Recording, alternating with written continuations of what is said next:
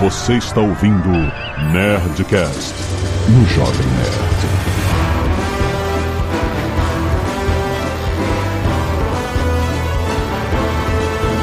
Andalanda Nerds! Aqui é Alexandre Antônio do Jovem Nerd e esse é o meu ataque especial. Ah, que vergonha!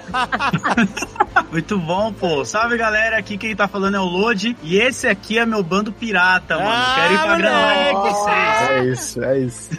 Aqui é a Catiuxa Barcelos. E quem disse que milagres não acontecem? É verdade. Fala, galera. Sou o Derek, do canal Chapéu de Palha. O nosso coração é um tambor. E a nossa risada afastador. Olha aí. Oh, que fofo. Aqui é o Guto Barbosa, da Cronosfera. E o One Piece realiza sonhos que você nem sabia que tinha. Olha aí. Está aqui. E o sonho, o Nerdcast de One Piece chegou!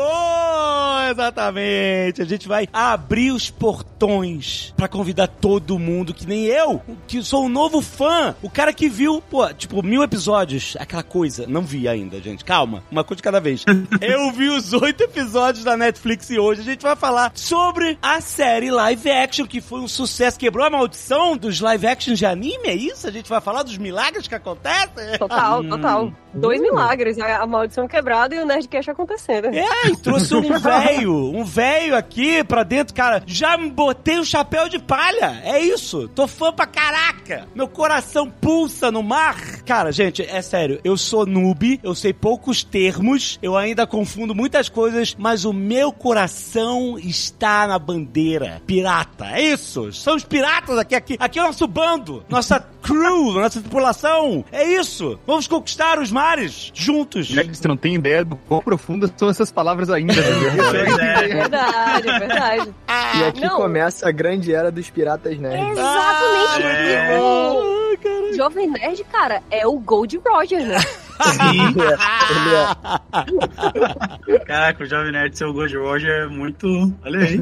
Olha aí. Não, eu não quero morrer, não. Sai fora. Não, não pode ser, né? Pode ser, né? Caraca, imagina, pô, ia ser muito foda. Tu morrendo e aí tu pega e diz assim, gente, vocês querem encontrar os Nerdcasts secretos, eles estão aí em algum lugar do mar. Aí o narrador, e aí se inicia a nova era dos podcasters. É, a gente tá em quase mil Nerdcasts. Então toma essa. Olha aí, ó. A gente é o nosso próprio One Piece, rapaz. Com certeza. Com certeza. Ai, ai, velho. Canelada. Canelada. Ah!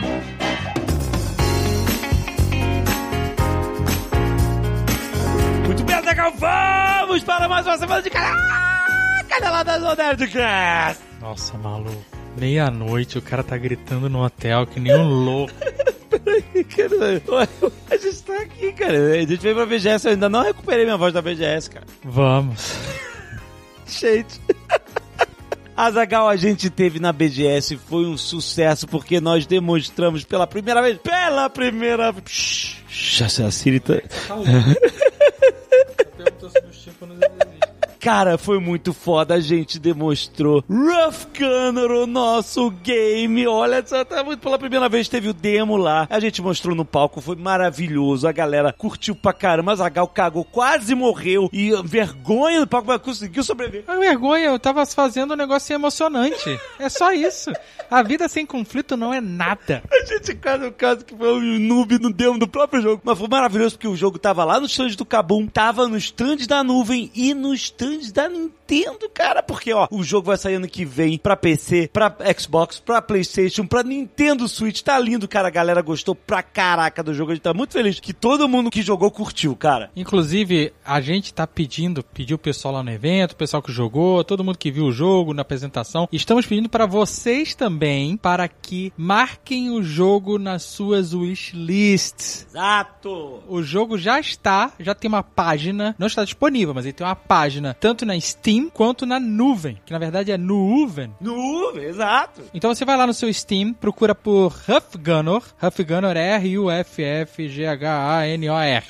Exato. Ou faça isso também na nuvem. Então lá você coloque ele na sua lista de desejos. É só isso que a gente tá pedindo. Por quê, Jovem Nerd? Porque esse jogo, quando for lançado, no início do ano que vem, ainda não tem uma data específica, mas é bem... A gente tá realmente terminando já, polindo ele pra ele ficar lindo pra todo mundo. Quando ele lançar, vai ser um lançamento global, Zagal. Vai ter em português, vai ter em inglês, em várias outras línguas. Então a gente quer que esse jogo faça um sucesso mundial. A gente quer que todo mundo tenha a oportunidade de conhecer o jogo. E a gente, obviamente, quanto mais wishlist, quanto mais esse jogo tiver na lista de desejos da galera, mais ele vai chamar a atenção das plataformas pra gente ganhar um posicionamento maneiro. E, pô, o jogo feito totalmente no Brasil, com artistas brasileiros talentosíssimos, artistas, programadores, desenvolvedores, todos os diretores, todos os produtores, toda a produção é brazuca e a gente tá muito orgulhoso de todo o time que trabalhou no jogo, cara. Então a gente quer que esse jogo exploda lá fora. Então vai lá na Steam, tem o trailer do jogo já disponível, irado. Verdade. Com voz de Guilherme Briggs. Olha. Luiz Carlos Percy, tem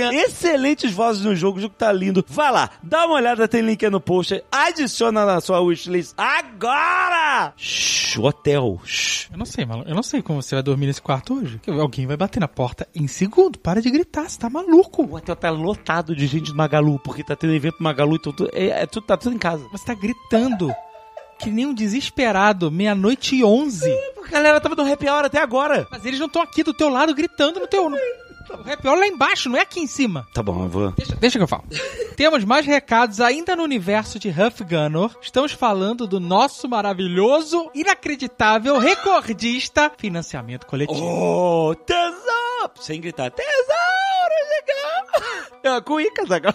Nossa senhora. Como vocês sabem, a campanha está rolando dia vinte e sete. A gente tem dois anúncios pra fazer, na verdade. Exato. Ah, então, primeiro, primeiro, Azaghal, se você ainda não viu, a gente desbloqueou um livro-jogo Legacy, que é, na quarta-feira passada, teve uma live do Leonel Caldelo e Guilherme Deisvalde, que eles se juntaram com a galera que tá participando, que tá apoiando pra montar juntos esse livro-jogo. Então, isso que a gente acha foda do financiamento coletivo, que é a nossa união da gente com a galera, com os apoiadores, pra gente construir um projeto irado. Então, ele nasceu depois do início do projeto e agora a galera tá montando junto. Mas tem mais, Azaghal. É, ó, uma coisa que a gente não ia falar agora, mas eu vou falar. Na verdade, já foi revelado, mas a gente ia comunicar só na live. Uhum. Mas eu vou comunicar aqui também, que é, a gente, durante a última live, tinha dito que algumas das miniaturas que eram metas estendidas, vocês poderiam escolher, né? Teriam votações e vocês escolheriam. Uhum. Já outras miniaturas, nós escolheríamos. Sim. Só que a gente resolveu deixar vocês escolherem todas. Ah, moleque.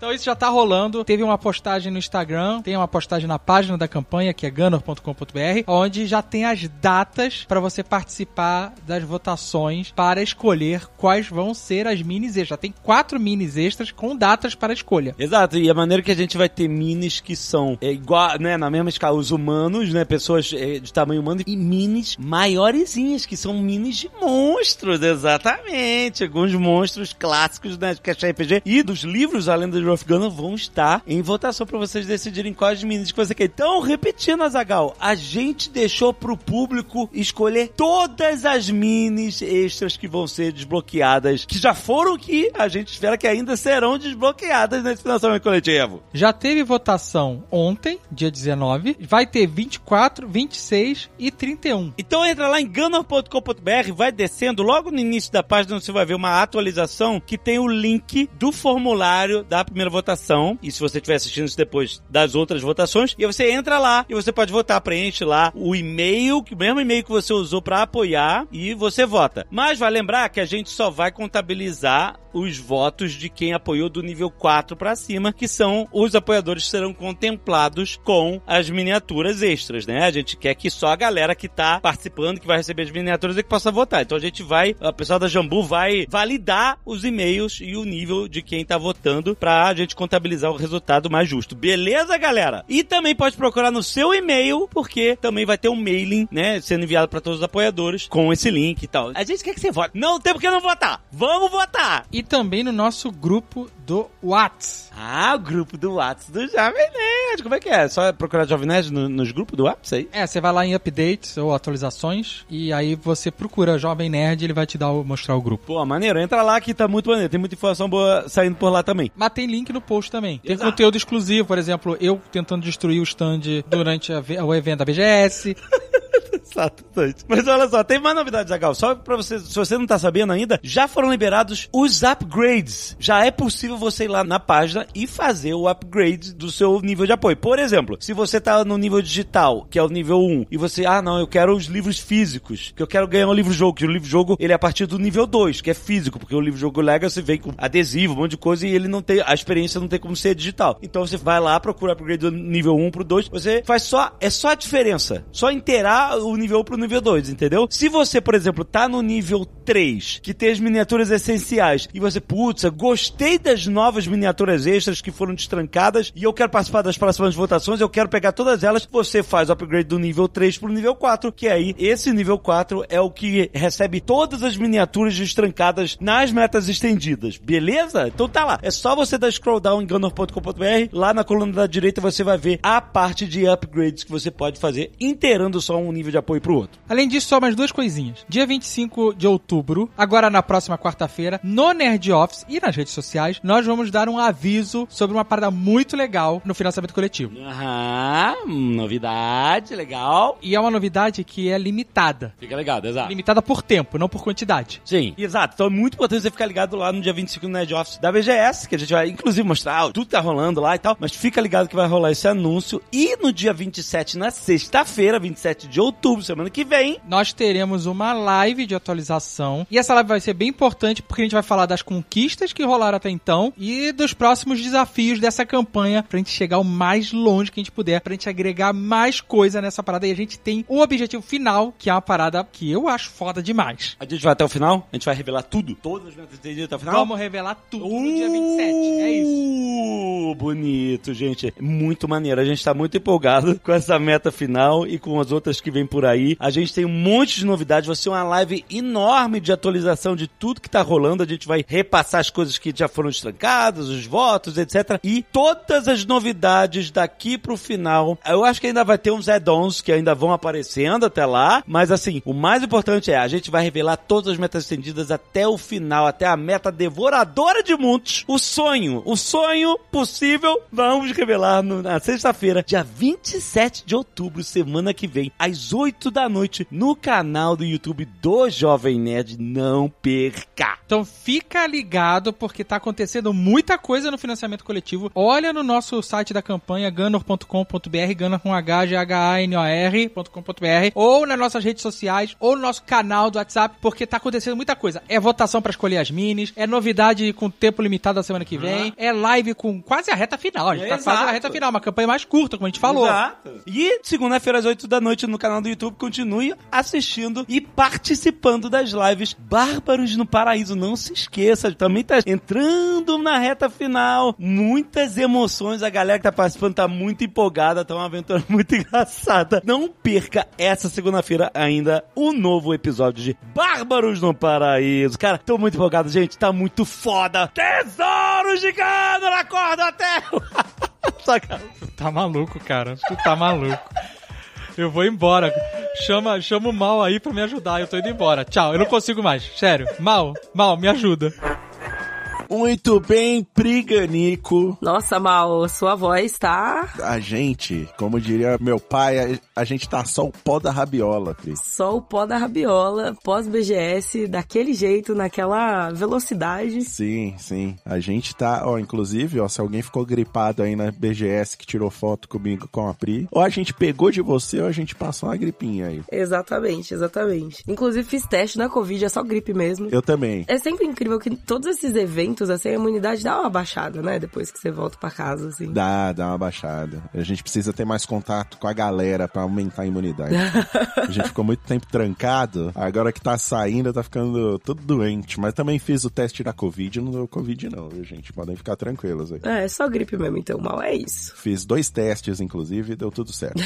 Falando em saúde, temos aqui os nossos queridos nerds do Cacete de Agulha. Tem gente aqui pedindo doação, gente. Vamos lá, ó, detalhes aqui no post também, mas anote aí se você estiver próximo e puder doar, a gente agradece. São sempre pessoas que estão numa situação de emergência e precisam. Pedido de doação para Mônica de Jesus Alves Neto, na Santa Casa de Santos, lá em Santos mesmo. Ela precisa de sangue A positivo, mas é lógico que todos os tipos de sangue aí são bem-vindos, né? Mas ela precisa desse, então se você puder ir lá em Santos e doar, a gente agradece. E pedido de doação de sangue tipo O e plaquetas para Antonella Tomasi Malavati, no Banco de Sangue Hospital Samaritano, Rua Conselheiro Botero, mil quatrocentos e oitenta e seis, em Higienópolis, aqui em São Paulo, tá? Tem todas as informações aqui no post, quem puder ajudar a gente agradece. E um agradecimento ao Marcos Rendak, que foi o único doador de sangue essa semana. Olha só. Galera, acho que foi curtir a B G S e não, não foi doar sangue, gente. É, aproveitou ali o clima de festa. É feriado, né, Mal? Complicado. Hein? Também, né, era feriado, é verdade. Teve feriado na quinta-feira, que é pra ajudar a fechar a semana mesmo, né? Exatamente. O Marcos Rendak doou plaquetas. Muito obrigado, Marcos, pela sua doação. Artes dos fãs também, Pri, tivemos aqui um Jovem Nerd, um Azagal pelo Eduardo Souza em três D. Uma gracinha, inclusive. Parece de massinha, achei fofo. Ficou muito legal. Podia mandar imprimir esse daí, vai ficar... Podia. Uma belezinha, ficou bem legal. E destacando aqui também a Ahsoka em grafite do André Luiz Cruz Tavares. Ficou bem legal também. Bem bonita. Obrigado, nerds, pelas suas artes aí. Se você quer mandar sua arte, só mandar pro e-mail nerdcast arroba jovem nerd ponto com ponto b r. Mande também o seu feedback e mande as suas doações também. Estamos aqui recebendo.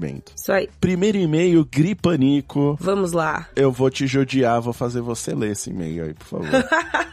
Que isso, meu, que absurdo. Eu vou aqui, peraí, deixa eu aqui tomar um gole d'água. Ah, e vale a reclamação aqui. A Pri não queria fazer, mas eu vou fazer. Não chamaram a Pri pra gravar esse Nerdcast de One Piece, hein? Me chamaram pros e-mails, mal. Chamaram apenas. você, você pros me chamou pros e-mails, mas tudo bem. Não, deixe estar. Finalmente saiu o Jovem Otaku aí, saindo da jaula, o Jovem Otaku. Sim. Feliz demais da existência desse podcast que estamos aqui fazendo a introdução. Que seja o primeiro de muitos e que me chamem nos próximos, basicamente. Por favor, por favor. Pelo menos pra leitura de e-mails do de One Piece, precisa chamar a Pri. É, o, o e-mail tá garantido, vai. Pelo menos isso, né? Me dei essa tá alegria aí na vida. É o mínimo. Depois me revolto, enfim. É o mínimo. É o mínimo, é o mínimo. Mas vamos lá. Ah, inclusive, spoilers da série, né? Se você não quiser ouvir, tá aí o Time Jump. Pule para trinta e um minutos e cinquenta e seis chapéus de palha. Vamos lá, vamos ler o e-mail do João Paulo Coelho, de vinte e nove anos, de Recife, Pernambuco. Bom dia, tarde e noite, Jovem Nerd e Azaghal. Acho um absurdo as pessoas não mandarem bom dia, boa tarde, boa noite pra gente, mal. Sendo que a gente tá aqui direto, entendeu? É, por favor. É, você, ó, você que é o ouvinte da leitura de e-mails aqui, que são as categorias, né? Tem o ouvinte Nerdcast. E tem o ouvinte da leitura. E aí você que é o ouvinte da União Sinistra, mal do bunker, lá acompanhado. Isso. Inclusive,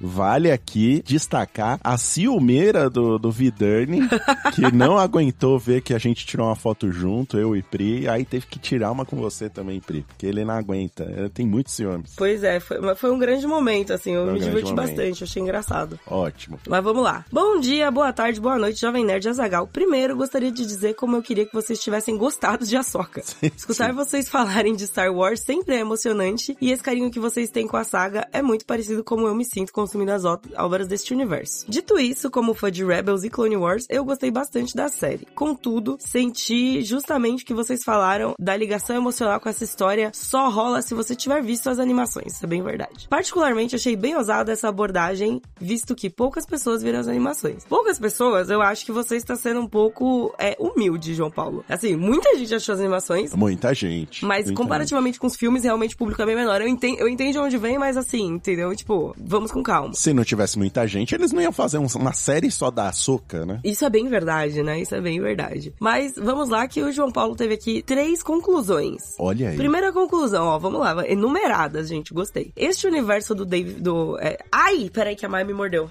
Ai! Não corta isso não, Jeff, pode deixar.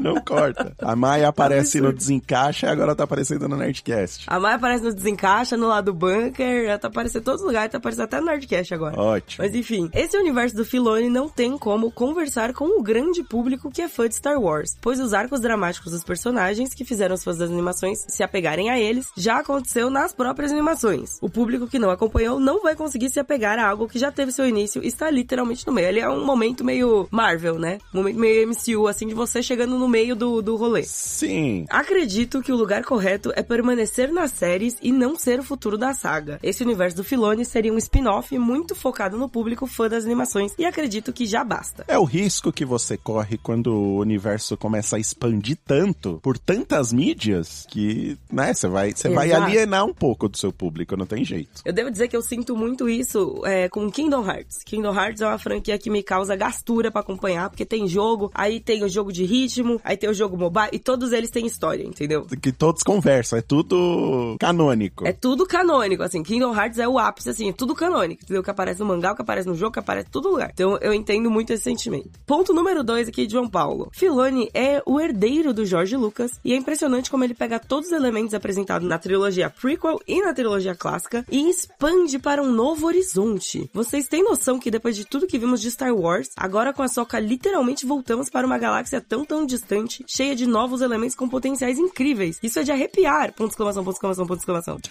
Com o adendo de que ele não sabe dirigir, eita, deixa o vaqueiro no roteiro, mas tem que ter um diretor pra contar essa história. Pra mim, uma diretora. Ele citou aqui a Bryce Dallas Howard. Olha aí. Achei, assim, muito completo esse, esse, esse e-mail aqui. Realmente, muitos, muitos, muitas conclusões realmente muito embasadas ali, né? Trouxe, assim, a receita de bolo. Veio bem pensado esse, esse e-mail. Bem pensado, bem pensado. Ah lá, o ponto três eu gosto muito, assim, ó. Um fato. O episódio nove existe e ponto final. É um lixo de filme? É. Não devia existir? Não devia existir. Uhum. Mas ele existe. Ou seja, qualquer coisa que se passe antes das sequels vai culminar nele, o que é terrível, assim. Enfim, concordamos nesse ponto, João. É verdade. Fica aí a opinião dele, tá? Eu queria deixar claro que eu concordo. Mas tudo bem. E sabe o que, que não tem ponto final? Ponto final não tem esse e-mail, não tem um ponto final, mal. É, assim, inacreditável. Não, pô, você acabou de falar aqui, ó. Tem um ponto final aí. Não, então tem... tem o único ponto final do e-mail inteiro é essa hora que eu falei ponto final. Mas tudo bem, vamos lá. Se for para explorar histórias desses períodos que sejam autocontidas como Andor está fazendo com ma- maestria. Por não ter tanta ligação com a grande história de Star Wars, ela consegue trazer uma nova história inovadora e refrescante que se fecha nela mesma. Isso é bem legal mesmo.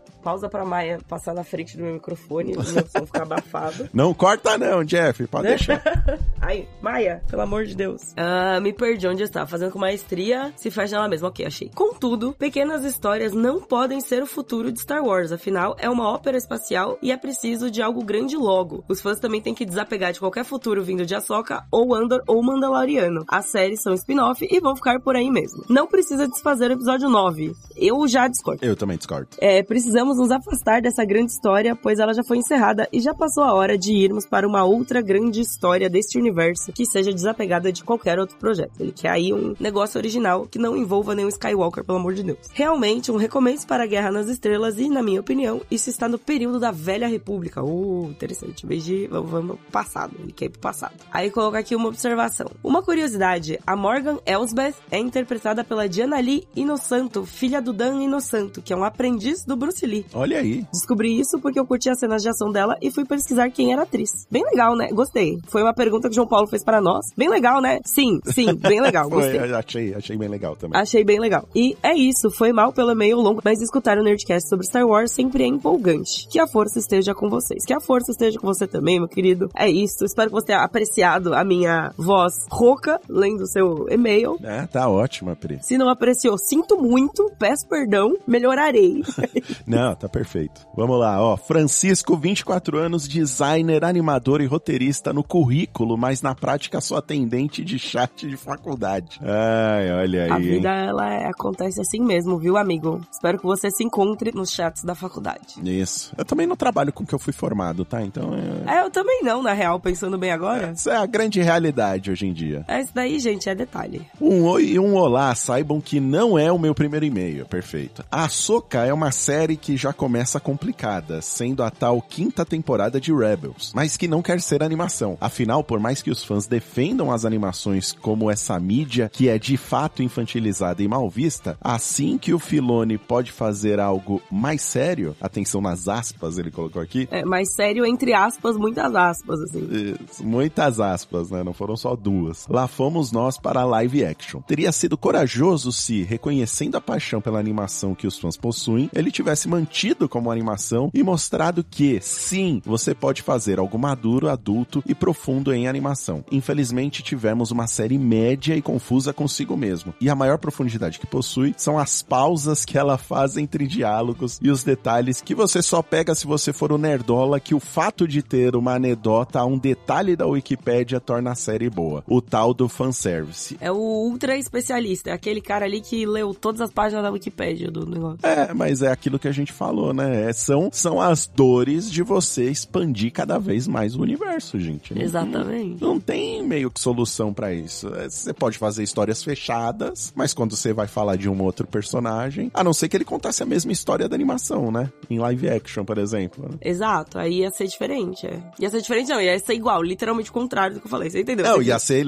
é, exatamente, ia ser tudo igual de novo. É uma série longe de ser horrível. Temos Obi-Wan, Boba Fett e a última temporada de Mandalorian para ocupar esse posto. Cara, você colocou todo mundo no posto, basicamente, né? Nossa, né? Assim, vixe, o cara chegou dois pés no peito ali. E longe de ser uma das melhores como Andor, ou quiçá uma boa. Veja as duas primeiras temporadas de Mandalorian para se ter o exemplo. Então ele colocou bem assim no meio, né? A Ahsoka, assim, é uma série mid. Média, né? Média. Star Wars acaba sempre se perdendo e se prendendo no grupinho de personagens e épocas que já estão conhecidos. A fixação em trazer Boba Fett, usar o Vader, Han Solo, Leia e Luke está aí, do que se arriscar e fazer histórias novas com personagens novos e momentos novos. Eu gosto que esse e-mail é uma resposta direta ao que o nosso amigo João Paulo falou, que ele queria ir pra Velha República, sabe? Sim, né? Tem que parar de falar de, Star... de Skywalker, gente. Tem que acabar... Tem que... Eu achei Chega. que você ia... Tem que acabar Star Wars. Tem que parar de falar de Olha, Star Wars. Eu tô quase lá, viu? Mas ainda... se deixa de falar dessa família. Já,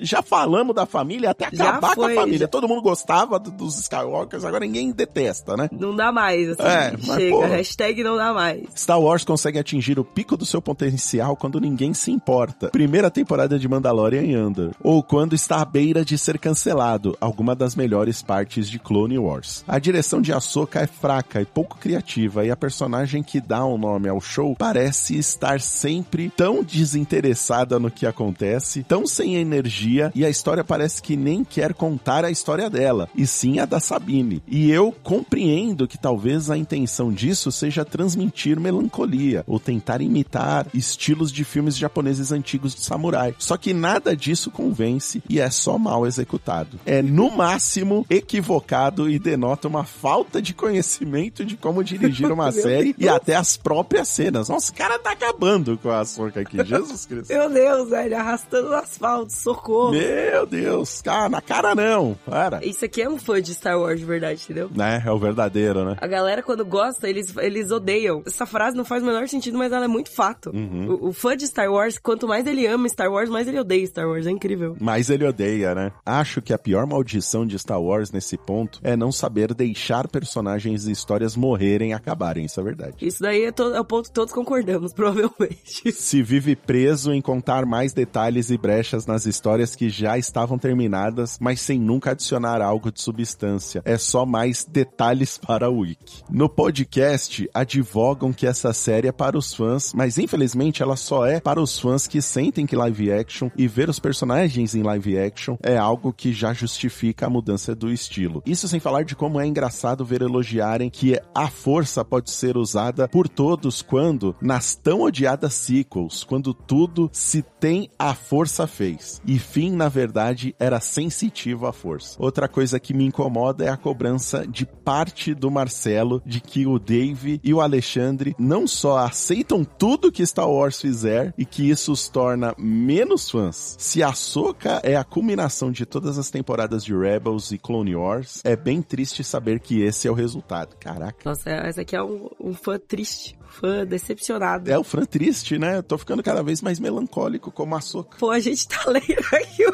Ele começou bem e foi ficando mais triste. Algo incapaz de acender em dois fãs contrariados a gostar e a quem sabe dar uma chance para os desenhinhos. Algo que eu pensei que o Filoni deveria querer. Querer fazer todo mundo ver as animações que salvaram, entre aspas, as prequels, como é defendido. No fim, a maior pausa de contemplação vai ser entre a primeira temporada e uma possível segunda, na espera de talvez concluir e contar uma história por completo. Um tchau e até mais. Caraca, um, um abraço pra você, Francisco, que eu sinto que você precisa ser abraçado. Um abraço pra você, Francisco. Você tá precisando de um abraço, é, assim, de verdade. Começou de um jeito, foi desandando, assim. Acho que muito do que ele falou no e-mail é muito do que o fã de Star Wars sente, assim, sabe? Uhum. Porque dá pra você ser fã de Star Wars pelos livros, dá pra você pela animação, dá pra você pelo filme, dá pra você escolher qual trio de filmes é o seu favorito. E se for o último trio de filmes, você tá errado. Mas, tipo, dá pra ver que mesmo dentro dos fãs de Star Wars temos subdivisões, sabe? Sim, sim. Que é impossível todas elas estarem felizes ao mesmo tempo. Mas eu acho que estamos num momento que nenhuma delas tá muito feliz.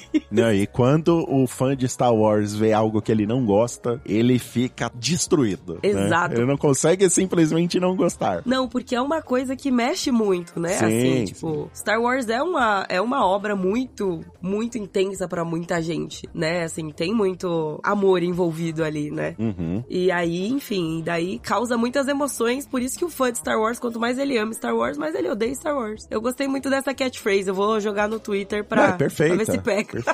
Vamos fazer a camiseta aí. Fazer a camiseta. Quanto sim. mais você ama Star Wars, mais você odeia. Ganico Pri dois mil e vinte e três. Eu acho que eu tô num nível saudável, assim, de gostar de Star Wars. Eu gosto, e daí, assim, eu gosto muito do Visions. O Visions é a minha coisa favorita de Star Wars. E o episódio uhum. oito, tá? Eu não gosto do sete, eu abomino o sete e o nove não existe. Olha, eu acho que eu vou ser bem sincero, Pri. Uh. Acho que o saudável é não gostar nada de Star Wars. Não gostar. Sai dessa vida, para com isso, vai não, ver outra pô, coisa. Tem né? coisas legais, pô, tem coisas legais. Chega. O Vision só é uma da hora. Chega de Star Wars, pelo amor de Deus. Os brinquedos de Star Wars na Disney, pô, mal. Ali, aquele momento ali é um negócio especial, ali é legal. Não, eu vou no, eu vou no, no, no Parque do Mario lá, que, que me faz mais feliz. Pode ser, pode ser. O jogo do Mario geralmente traz mais felicidade que Star Wars. Se bem que, se bem que se você tava na internet esses dias assim, também a galera tava se descabelando por causa do Mario, por causa de algum motivo. A galera sempre anja. Ó, o fato, Mal, é. que a realidade aqui, ó, eu como fã, uma pessoa que é fangirl de várias coisas, tá? Estou no meu lugar de fala pra dizer que fã é uma merda. Tem que acabar, né? Coisa. Quer ser saudável? Não seja fã de nada, então. Não seja fã Chega de disso. Nada. Para com isso. Larga o Nerdcast também, larga o Jovem Nerd. Mas você não fã de nada. As pessoas que escutam a leitura de e-mails do Nerdcast são realmente fãs, entendeu? Cê, não, elas vão ter um insight agora, né? Vão... Chega disso, olha o que eu tô fazendo. Tô ouvindo a leitura de e-mails, olha que loucura. Doideira.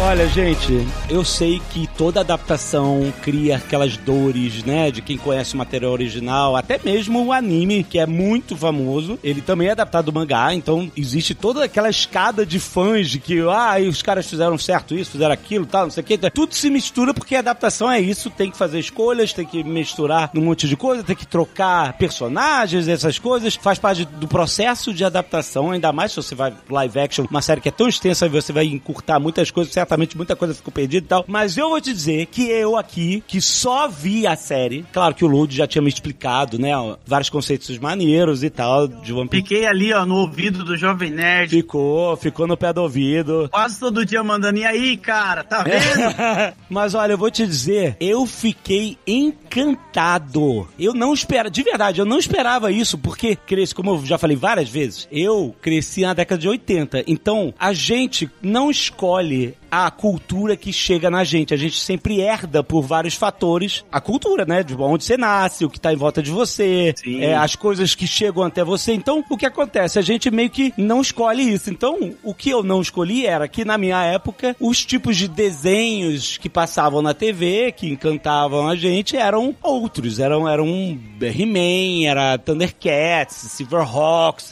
Sim. Cavalo de Fogo. Cavalo de Fogo. Essa... Caverna do Dragão. Essas coisas. Então, quando o fenômeno... Assim, tinha alguns animes da nossa época muito antigos, sei lá, tinha o Gênio Maluco, Conde Drácula, eu não lembro como é que era. Tinha, enfim, tinha uns animes, nem lembro. Dom Drácula. Dom Drácula, essas coisas e tal. Mas, assim, quando os animes explodiram no Brasil, com a T V Manchete e tal, início da década de noventa, veio Cavaleiros do Zodíaco, começou a vir as paradas, e aí explodiu ainda mais com Pokémon, mais pra frente, etcétera. Sim. Eu já tava saindo da vontade de ver essas paradas, já tava me ligando em outras coisas, tava vendo X-Men. De noventa e sete ali, né? De noventa e sete, exatamente. Então, eu não escolhi não ter essa ligação tão forte, afetiva, da infância com o anime, entendeu? Então, pra mim, quando os animes novos foram chegando e arrebentando, eu lembro, o Alan mostrava, tipo, Attack on Titan, e, cara, é uma animação uma, incrível, inacreditável e tal. Um monte de outros animes incríveis, Castel, até mais recentemente, Castlevania, tu tem que ver Castlevania e tal, não sei o quê. Sim. Essa falta desse controle, olha só como as coisas criam preconceitos. Esse meu isolamento, falta de contato com anime numa, numa idade muito, né, na infância, etcétera, acabou criando um preconceito meu, que me afastou de um monte de coisa, assim, ah, mas eu não gosto de anime, eu não gosto desse tipo de narrativa, ou de muito cabelo maluco. Muito grito. Pois é, né? Mesmo não... vocês já tendo um background ali, tanto de Dragon Ball, que vira e mexe, vocês citam no Nerdcast, Akira, é. Animatrix. Sim, não, exatamente. Ghost in the Shell. É, mas One Piece, ele cria um estranhamento até em quem gosta de outros animes, porque mesmo dentro dos animes, o traço dele era esquisito, e a vibe dele, quando ele chegou, ela era muito diferente do, é verdade. do resto das coisas que tava passando, então... Mas você sabe que, eu acho que essa... Tipo assim, eu já tava aos poucos quebrando esse preconceito, porque eu entendi com o passar do tempo que tudo é uma questão de linguagem, e o anime, ele tem uma linguagem diferente. Eu vou dar um exemplo que eu via muito tempo atrás, de dois filmes do final da década de noventa, início de dois mil, que é Matrix e O Tigre e o Dragão. Os dois filmes têm personagens lutando, tem kung fu, e, e eles voam, e tem superpoderes e o cacete. O Matrix, apesar das irmãs Wachowski terem trazido muita influência de anime, né, pra dentro daquele universo, ele tem uma, uma premissa muito fácil de entender a diferença entre a cultura ocidental e oriental, que é, na ocidental, você meio que tem a tendência de ter que ter uma motivação, uma explicação, uma racionalização pra tudo, entendeu? Então, por exemplo, no Matrix, todo mundo voa, tem superpoder e tal, mas por quê? Porque eles estão dentro do sistema de computador e eles estão hackeando o sistema, então eles vão... Se você assistir Tigre e Dragão, eles voam, fazem não sei o que, lutam em cima do bambu e tal, não tem explicação. Sim. Não tem explicação, não precisa, entendeu? Você não precisa explicar por que eles têm aqueles poderes. Faz parte da poesia da linguagem. Isso é muito intrínseco na cultura, nas diferenças culturais entre Ocidente e Oriente, né? E o anime, eu sempre notei que o anime, os desenhos ocidentais e tal, eles também traziam intrinsecamente essas diferenças culturais, não só no negócio de ter poder ou não, mas na, na, na própria forma de narrar, na própria forma de como os personagens se relacionam, o quão fácil eles aceitam. Por exemplo, eu já comecei notando isso e tendo que derrubar isso, essa barreirinha de preconceito, que assim, quando a série começa, eu já achei de imediato que o Luffy, tipo, encarou a, vo- pô, a vontade do Toby de se libertar e de querer seguir os seus sonhos. E tipo, eu, não, eu vou, eu vou parar tudo aqui, eu vou te ajudar. Eu, eu já fiquei assim, pô, mas assim, calma aí, parece que você tá jogando R P G e eu chego um jogador novo e ele tem que se juntar ao grupo e você inventa qualquer desculpa. É, é exatamente isso. Você parece confiável, hein? Junte-se a nós, sabe? Sem ter um, toda um, uma história que primeiro cria um laço entre eles pra aí depois eles se juntarem numa missão juntos, entendeu? O que acontece Sim. na série depois, mas ele fortalece os laços. Mas eu fiquei assim, querendo... Não, peraí, pô, ele aceitou muito rápido. Como é que ele já tá amigão do cara? Acabou de conhecer o cara, entendeu? Mas eu vi que isso faz parte da linguagem, entendeu? É uma coisa tipo, muito mais lúdica do que esse pesar de ter que criar uma racionalização pra tudo da cultura ocidental, né? Então eu mesmo tive que ficar me policiando pra... Não, não, calma. Essa é a linguagem da parada. Abraça isso. Exato. E depois que você entra dentro desse universo, você conhece a personalidade dos personagens, você entende, sabe? E aí você só vai indo junto, tá ligado? Você para de se questionar tantas coisas assim que você tá acostumado, né? É. Obras ocidentais e que como elas vêm pra gente já num padrão muito específico. É, em One Piece isso é mais ainda do que o normal, porque se você fosse apegar pequenas coisinhas, você vai ressalvas a cada três segundos, sabe? Eu acho que isso é uma das coisas que ele faz melhor, que é tipo assim, olha, eu vou te chocar completamente, então ou tu larga tudo que tu tem de preciosismo, ou então vai ser impossível, sabe? Aí você, ah, tá, vai, leva, leva que eu quero assistir. Cara, eu falei Tube, né? Kobe. Desculpa, tá vendo, gente? É, é, é, o, é o noob. Eu tô chegando, eu tô chegando. me acolham, me acolham, eu não tô quieto de... Não, mas isso que você tá falando é uma parada muito louca, porque a comunidade do anime, como um todo, né, ela tem esse acolhimento quando a pessoa fala que tá começando a assistir uma obra, ela começa a recomendar, começa a querer saber o que é. você tá achando, mais do que te julgar, né? O fã de One Piece, ele é carente. Ele quer que todo mundo ame One Piece, pô. De alguma maneira. Então, se uma pessoa fala, pô, e na moral, a cor do chapéu do Luffy até que ele... Ah, cara, na verdade, se você olhar aqui o chapéu do Luffy, tu vai gostar muito, cara. Confia. E daqui a pouco você tá sendo convencido, estão te mandando o link, daqui a pouco explica a história, daqui a... e aí você sempre vai ter alguém que quer compartilhar aquilo contigo, porque a gente ama tanto One Piece que essa vontade de compartilhar e ver as pessoas une muito a comunidade pra tentar trazer gente de fora. E esse serial da Netflix é a maior bênção do mundo pra quem é fã de One Piece. Nossa, e isso é muito legal. É por isso que eu fico tão triste com o loading.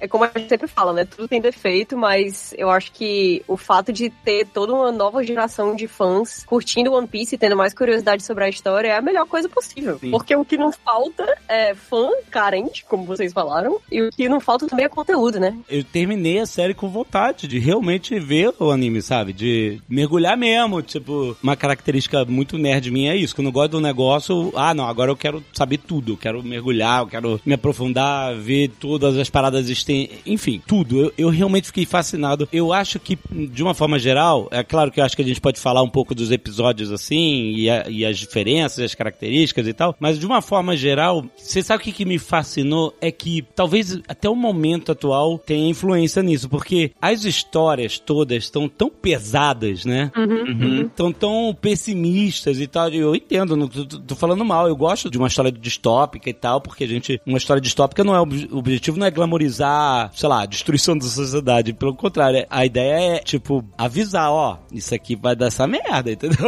Uhum. Mesmo assim, mesmo curtindo esse tipo de história, etcétera, é tanto, e a realidade também não ajuda, né, porque ela, ela se aproxima tanto da, dessa distopia toda, e apesar de ter temas densos, né, é, eu, dá pra notar nos poucos episódios que eu vi, se, certamente no, no anime no mangá é muito mais profundo que isso, né? Sim. As alegorias com os problemas humanos e sociais, etcétera. Mas, assim, apesar de ter como pano de fundo um monte de gente sendo oprimida, etcétera e tal, o bando, o Luffy, os personagens, eles têm um clima tão positivo, tão alegre, tão feliz, que apesar Sim. de todas as, as merdas, eles têm uma vibe tão, sabe, pra cima, que isso me, isso, sabe, encheu meu coração, sabe? Entusiasmo, né? É, me entusiasmou demais. É. É uma aventura, e, e... uma grande aventura, pô. Exato, e é a mesma coisa que acontece dentro do próprio anime, isso aí, né? Porque, na verdade, tudo é muito pesado e tudo é muito difícil e todos os piratas, todos não, mas muitos são muito assustadores. Sim. Então, quando chega aquele entusiasmo cego e aquela fé cega do Luffy e, sabe, a empolgação dele de encontrar a tripulação dele e de falar que ele vai ser o rei dos piratas, não importa o que aconteça, mesmo ele sendo um merda, assim, ninguém sabe, é.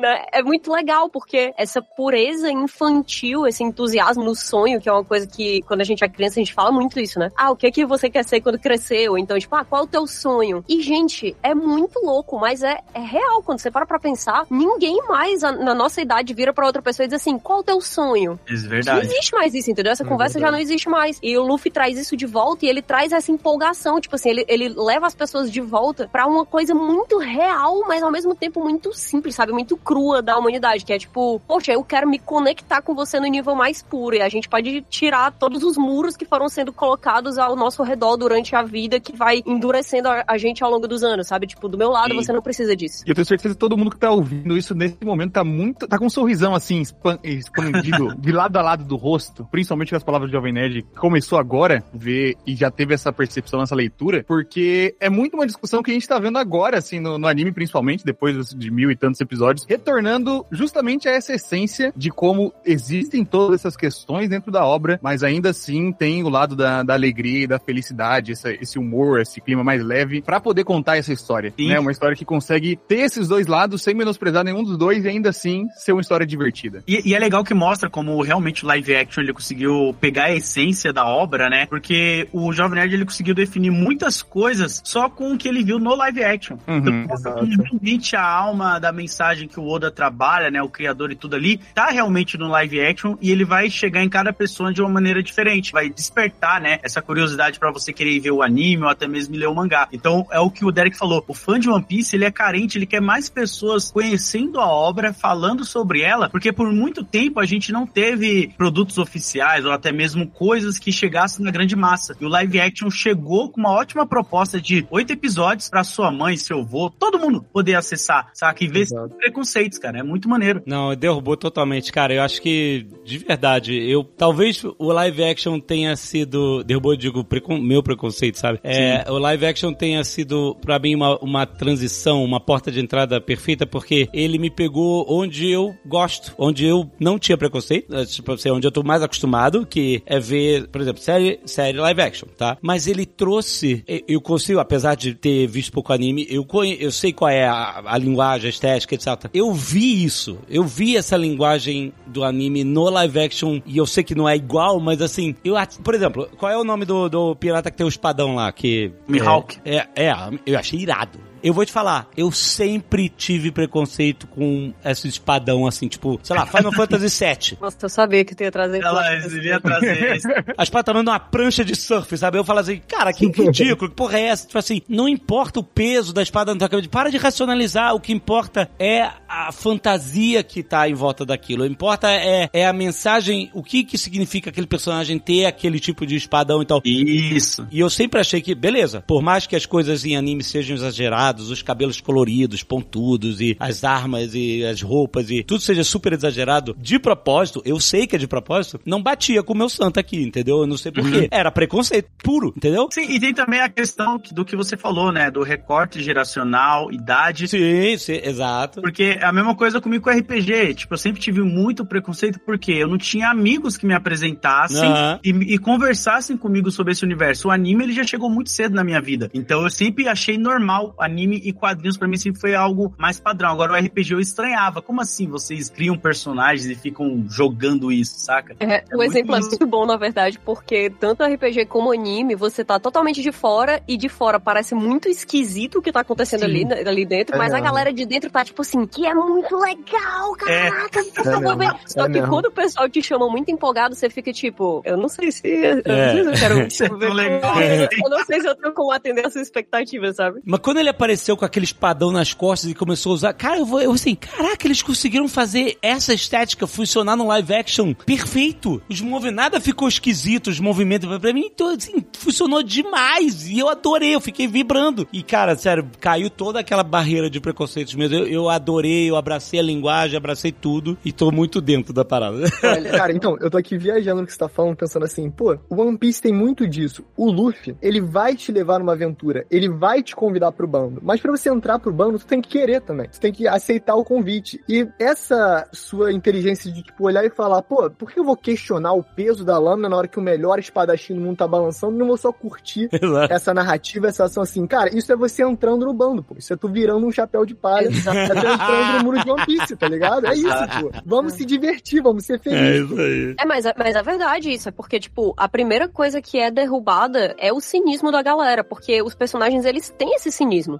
Todos eles têm mágoas e traumas e problemas, e a maioria deles tem essa reação um pouco cínica quando eles são chamados por uma pessoa que não sabem quem é pra, tecnicamente, entrar no navio da tripulação de quem vai ser o rei dos piratas. E a gente vê até um pouco mais pra frente alguns personagens que acham que não são bons o suficiente, que acham que não têm capacidade, e a coisa do Luffy é dizer, cara, não importa, tipo, tá, tá com medo, tá achando tosco, tá em dúvida, tá achando que eu não sou legal o suficiente, eu não me importo, isso pra mim é bobagem, sabe? O que importa é assim, derruba todas as tuas defesas e vamos se divertir. O importante é se divertir, porque sem esse entusiasmo é impossível fazer coisas grandiosas. Impossível. Exato. Eu tava vendo com a Agatha, com a minha esposa, que tá adorando também. E ela tem zero cultura de anime, nunca viu nada de anime, essas... e ela tá adorando também. Aí eu, eu perguntei pro Lud, eu falei assim, é, será que a minha filha, minha filha tem nove anos, será que não é meio pesado algumas paradas e tal? Aí, ah, cara, é, fica de olho e tal, não sei o que, acho que, acho que dá e tal. Aí quando eu comecei, eu, eu comecei a ver antes de todo mundo, vi, aí quando eu vi o Zoro cortando o cara em dois, assim, eu falei, ih, caralho, é, é complicado. Mas quando ela viu o Bug se dividindo em vários pedaços e, as, e, e, e os pedaços dele orbitando ele e tal, e não tem sangue nem nada, era como se fosse um boneco, né? Isso. Uhum. Ela adorou tanto isso, ela ficou... Nossa, aí, que legal foda, isso! Ela ficou fascinada pelo Bug. E o One Piece também não tem tanta violência, assim, o próprio live action também, né? Não tem... Eu acho que só esse momento do Zoro mesmo, que eu lembro bastante forte, assim, que realmente ele corta o cara em dois pedaços e leva o corpo por bar.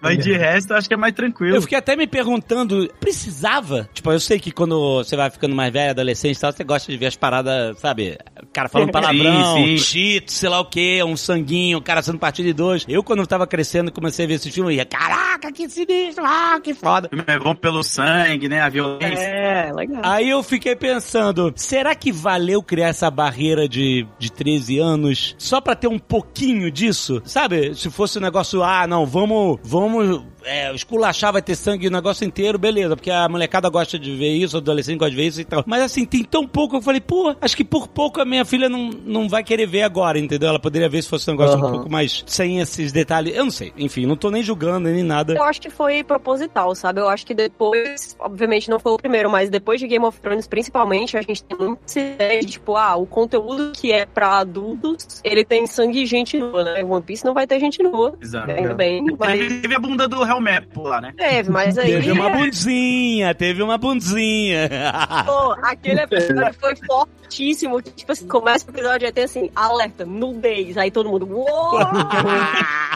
Eu acho que o One Piece, ele tem muito essa vibe de ser uma coisa pra criança, né? Porque tanto tem essas partes um pouco mais é, ridículas e, e esdrúxulas, como tem o lance, ah, o cabelo muito colorido, uma coisa que é adaptada de um desenho animado, e todos os fãs falando, ah, é muito legal, tem um pirata que se estica. Eu acho que eles quiseram fazer isso pra dizer assim, ó, gente, tem o pirata que se estica, tem as coisas ridículas, mas assim, as coisas aqui dentro desse mundo, elas são impactantes e elas são levadas a sério. E esse cara aqui, ele, ele é badass na na vida real, entendeu? Sim. Eu entendi desse jeito, mas eu entendo o que tu tá falando também, porque realmente ele pode ser uma coisa que, sabe, causa um choque ali que talvez não fosse, não fosse necessário, mas tem eu tenho certeza... Né? É, eu tenho certeza que teve uma galera que continuou por causa daquilo ali, assim como teve gente que parou por causa daquilo ali, né? Essa luta contra o mister Seven foi meio que um fanservice, porque o Oda, originalmente, ele comentou nisso numa sessão extra de um volume, há muitos anos atrás, e o Matt Owens, que era um dos diretores executivos, comentou com ele e falou que queria muito botar Tá, entendeu? Então veio uma parada de fora que não tem adaptado no mangá, nem no anime, uhum, em lugar nenhum, sim, pra fazer. E eu acho que eles aproveitaram essa liberdade pra falar, vamos botar uma parada aqui mais pesada, um fanservicezinho pra galera mais adolescente e tal, com sanguinho, mostrando o Zoro Beres logo na introdução. Uhum. E aí acabou que perderam um pouco a linha, talvez, assim, apesar de que, óbvio, eu achei maneiro, mas é,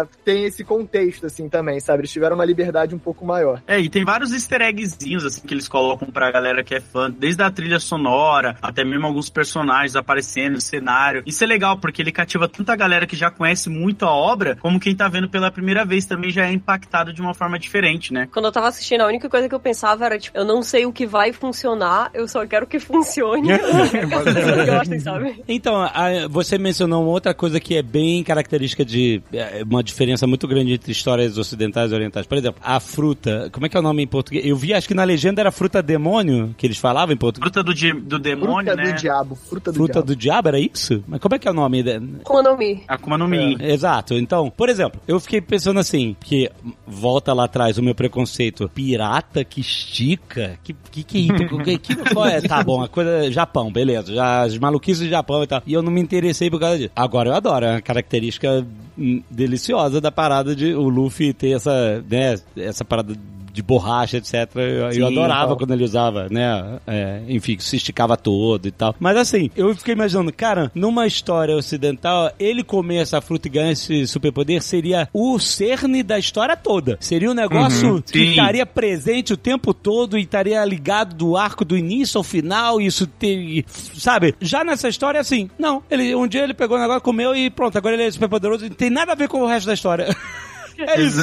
Cara, isso não, é ele... tão Oda, que o Oda é o autor, né, de, uhum. de One Piece, mas isso é tão a alma do Oda, que é tipo assim, eu vou colocar um lance, tudo bem, que isso não, porque isso é relevante, mas tipo, eu vou colocar um lance tão esquisito, tão esquisito, que as pessoas elas vão acreditar muito que tem um propósito, e não tem.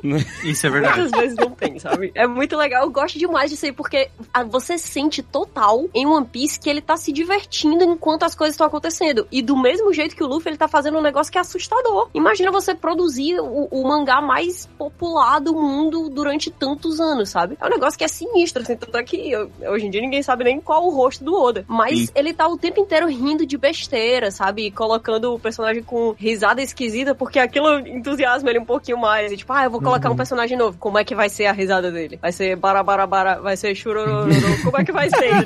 São coisas que não fazem sentido. E beleza, a pessoa se mantém empolgada, tá de boa. Exato, muito legal. Mas dito isso, Alexandre, é muito interessante, porque, tipo, One Piece é tipo um épico. Então, as paradas do capítulo dez, você vai levando, tipo, você nem pensa nelas, porque elas viram naturais com o tempo. E aí, lá no capítulo mil e dez, você olha pra trás e fala, caraca, ele comentou isso no capítulo dez, que loucura é essa? Mas tu lembra? Isso, você lembra? É, eu lembro, mas assim, eu reli muitas vezes, tá ligado? E ele vai pegando esses fios da meada e vai sempre tecendo uma parada maior, entendeu? Então Legal. vai crescendo. Eu não quero botar muita pilha, mas vamos devagar, vamos devagar. É, é muito legal porque o universo parece muito vivo, né? Quando isso acontece. É muito vivo. É, então, muita coisa de, de construção que ele vai botando essas pontas, assim, realmente pra depois encontrar elas lá na frente e dar um sentido maior pra... E às vezes tem coisas que ficam pra trás, né? Que servem só como acessórios de construção desse universo. E outras que quando ele conecta, você fala, ah, tá. Isso aqui tinha isso aqui por conta desse outro elemento desde o começo da história e esses personagens relacionados. E aí começa a fazer um sentido maior. E aí surgem todas as, as legiões de pessoas gritando Oda Gênio. Porque ele conseguiu conectar. E, e eu acho que isso é o legal, que eu, quando, eu falei uma vez pro Jovem Nerd, cara, se você gosta de Senhor dos Anéis, One Piece é basicamente a mesma vibe, porque é um universo muito rico e é por isso que tem tantos episódios. Não é como se tivesse muitos episódios ou até mesmo a série não pudesse se prolongar. É porque acontece muita coisa que o autor ele vai trabalhando de uma maneira muito interessante que você não tá acostumado a ver naturalmente em outras obras, uhum. saca? Você se assusta como ele consegue amarrar uma parada, aí você pensa, pô, lá na frente o movimento político que tava tendo no episódio, sei lá, trinta e seis tá reverberando agora, sabe? Você vai entendendo como realmente a obra ela tem um universo vivo. Eu acho que o live action ele traz isso. Não parece que ele tá esticando demais só porque tá fazendo sucesso, é isso? Cara, não, não, não, não parece, cara. É tudo conectado, cara, é tudo... Mano, é o que a gente falou aqui. Tudo tá amarradinho, sabe? Se tal personagem apareceu agora, por exemplo, no live action eles já citam personagens ali que às vezes algumas pessoas não fisgaram, que só aparecem, nossa, lá na oitava temporada. Mas eles já estão colocando aqui as pistas pra você ter noção pra onde eles vão. Por exemplo, o Zoro, ele, quando corta o cara no meio, ele tá sendo é, chamado pra fazer parte da Barack Works, sabe? Então, lá na frente, no futuro, ele vai explicar o que que é a Barack Works, como que eles funcionam, como trabalha, qual é o nível de cada um. E aí você vai entendendo toda essa dinâmica, entendeu? E no live action em si, algumas coisas dessa dinâmica foi um pouco alterada, né? Tipo, alguns personagens que se, geralmente demorariam muito mais pra aparecer, já teve algum tipo de background, alguma aparição, como o próprio, uhum. o próprio Garp, é o núcleo da marinha ali, que é uma coisa que era realmente depois do episódio quatrocentos e cinquenta, uma coisa assim que ele ia aparecer do jeito que apareceu agora.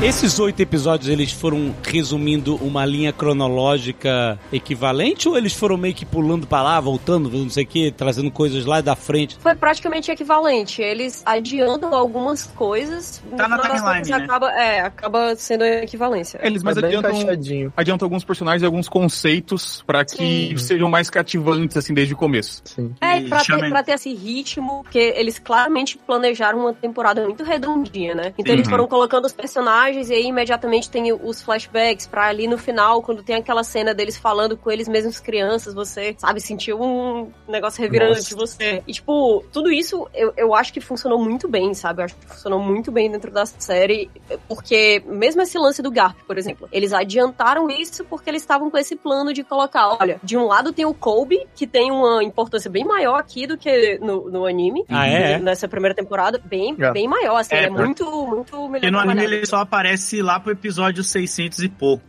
O que que é? De novo, né? De novo. É, não, não conheço, não mas... É, tá, tá bom, tá bom. Eu tô falando dele voltar, assim, porque, por exemplo, no live action eles colocaram a gente acompanhando a jornada do Koby, entrando pra marinha, né? E o Luffy se tornando o pirata. Só que o Koby, a gente só tem noção do trabalho dele dentro da marinha e toda a importância dele bem mais pra frente, né? Mas ele some geral? É, eles... Eles, eles dão um tchauzinho ali. É, na ele verdade, dá um sumido, ele dá um leve sumido. Não, na verdade, o Uda trabalha as histórias de capa. As histórias de capa são só a capa do mangá, que geralmente são eventos que não estão conectados com o enredo principal que ele vai trabalhar nas páginas seguintes. Então, o Koby e o Helmepo, por exemplo, no mangá, você acompanha eles pela história de capa. Então, entre o capítulo oitenta e três e o cento e dezenove, sim, tem um arco dedicado a eles chamado Diário de Koby e Mepo. E aí você vê só uma página de cada vez, como eles vão criando amizade, se conhecendo na marinha e tal. É mais ou menos assim que o Oda trabalha isso. Só que pegaram essa história de capa, obviamente mudaram muito o roteiro pra encaixar de uma maneira que fique hum. sintonizada, harmônica com o live action. Ficou super bacana. Mas ele se conhece no início e aí ele, ele fala, ah, eu quero ir pra marinha. Isso. Não tem esse paralelo constante sim, entre sim. a jornada do Luffy e a jornada do Koby. Eles que estão dos dois lados dessa batalha, né, digamos. É, e outra, é, exatamente dentro desse contexto aí, por exemplo, se você, a gente, né, assistindo um anime ou lendo um mangá, só descobre que o Garp é vô do Luffy lá em Water Seven, né? É em outro arco, exato, lá na frente. Caraca. Aqui eles já entregaram isso muito cedo, acho que no terceiro episódio, no segundo, não lembro. Eu tava assistindo, de repente eu fugi.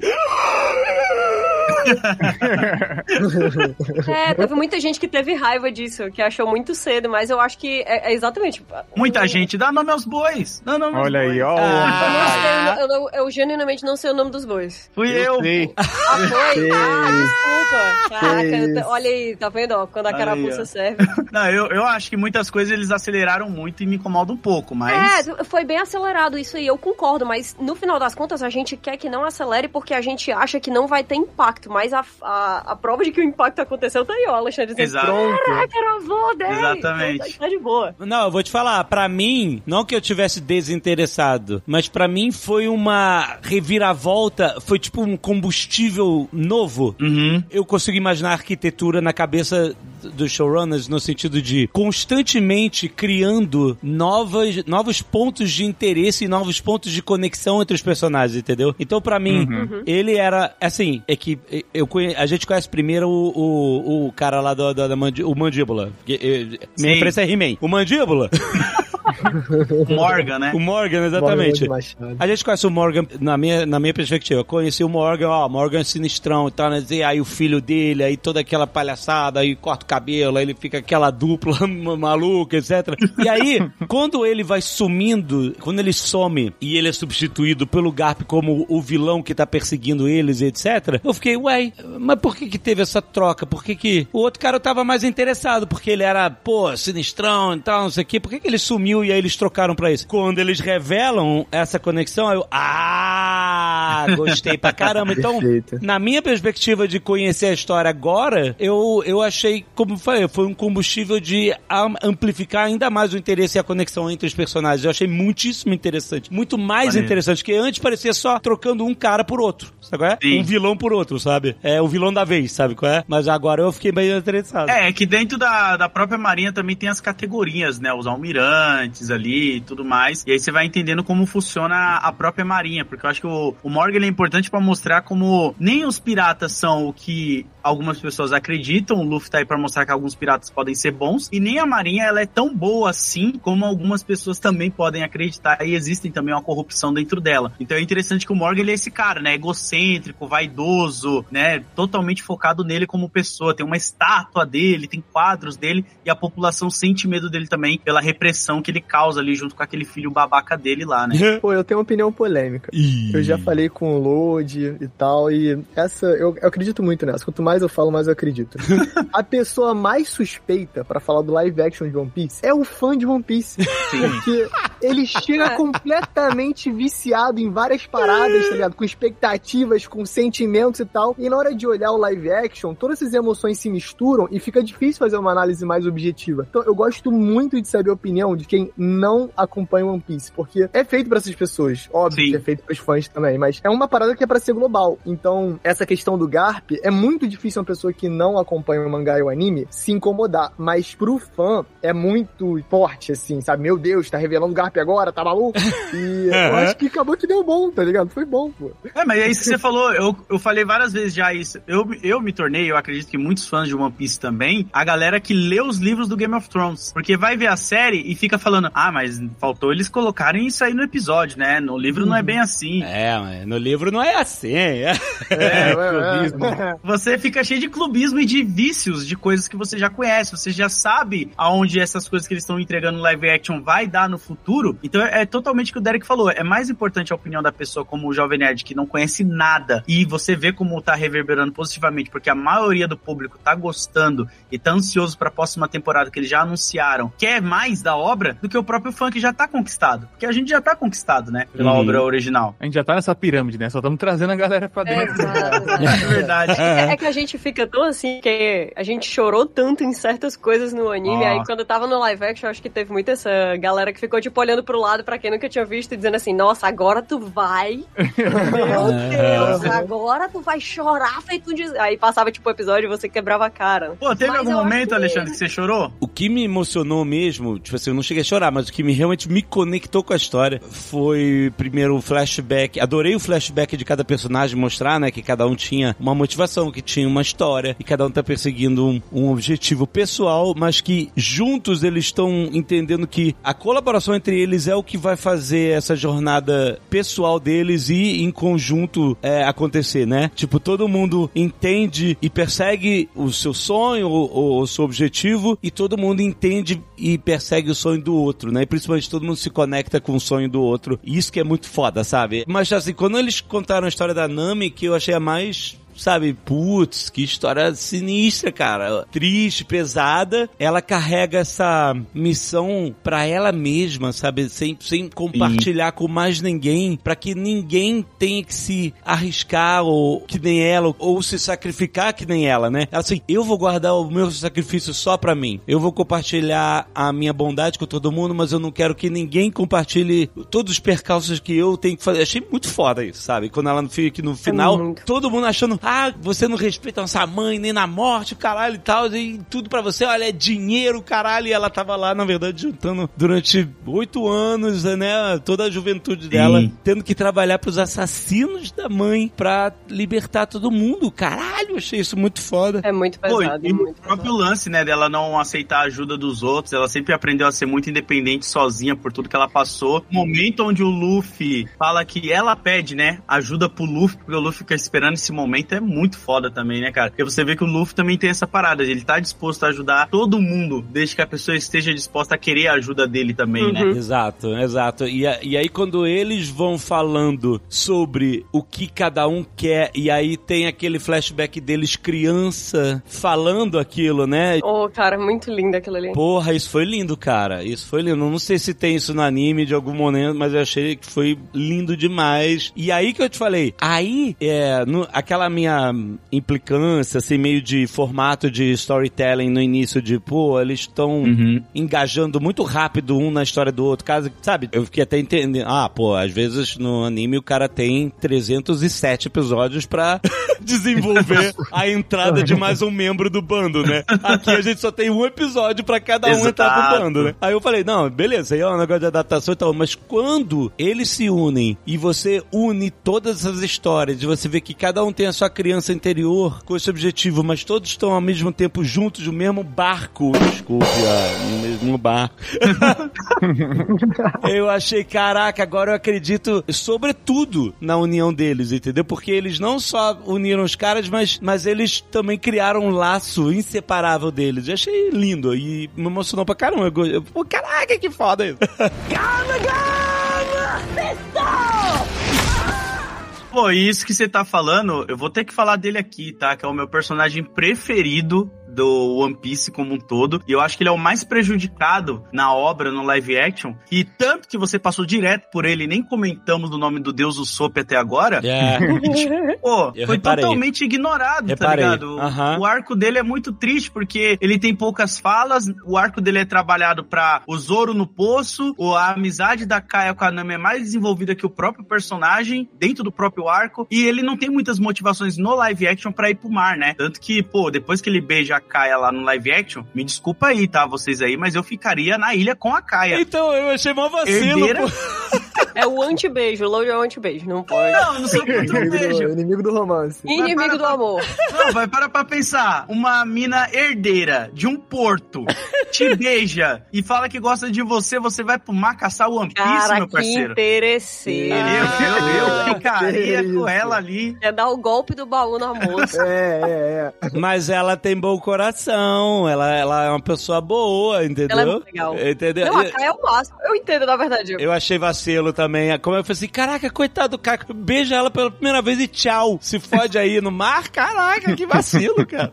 É, eu acho que no final essa foi a relação que eu mais achei um pouco mais prejudicada, assim, no live action em relação ao anime, que foi essa própria construção do Usopp mesmo, porque como a gente acompanha no anime, no mangá, ele tem muito mais esse lado dentro de si de querer ser uma pessoa corajosa e querer vencer Sim. ele mesmo, né, querer vencer essa barreira, ser um grande guerreiro do mar, e por isso ele encontra essa motivação que não tá tão bem clara assim no live action, por isso, né, naquela parte do finalzinho, você fala, pô, esse Usopp do live action, ele ficaria aqui. Ele não necessariamente iria querer ir pro mar do mesmo jeito é. Que os outros personagens que tem uma força que move eles de uma maneira muito mais forte. É, é e todo o acaba... lance, né, da construção com o pai dele, o relacionamento ali, e a aldeia, né, uma coisa que me incomoda muito, assim, é que pra mim, pelo menos, a aldeia, ela na obra de One Piece, ela é muito importante pra mostrar como o Luffy e sua tripulação, ela muda vidas conforme ela vai passando em cada ilha diferente, é. Né? Eles fazem amizades, eles conhecem pessoas. No live action, eles chegam na ilha, luta contra o, o vilão ou o problema que tá tendo ali e já vai embora pra outro. Parece que é um dia após o outro as coisas acontecerem. Então você nem lembra muito dos aldeões, da cultura que aquelas aldeias têm. Isso me incomoda um pouco também. É, e também tem um aspecto um pouco mais técnico que o episódio três e o episódio quatro, que são os focados no Usopp, assim, quase uma unanimidade, são os mais fracos de toda a temporada. Uhum. Então acaba que isso prejudica muito a construção do personagem personagem, porque dentro de dois episódios o roteiro é um pouquinho pior, a direção você sente um pouco a diferença vindo do Mark Jobs, que dá uma direção muito forte no primeiro e no segundo, que é o meu favorito, inclusive, o do Bug. Sim, é muito bom. É muito bom, muito bom. Arco que é da Emma Sullivan, e eu acho que isso também acabou prejudicando um arco que já é um abaixo dos outros no próprio mangá, sabe? Acaba que uhum. o arco do Usopp raramente é o favorito de alguém uhum. entre os primeiros chapéus de palha entrando. Mas o Usopp, cara, tem muito a entre... entregar no futuro. Tem, tem, entregar. tem. Esse arco todo da ilha, eu acho, não que eu não, que eu não tenha gostado, eu curti, eu curti lá o, o é, todo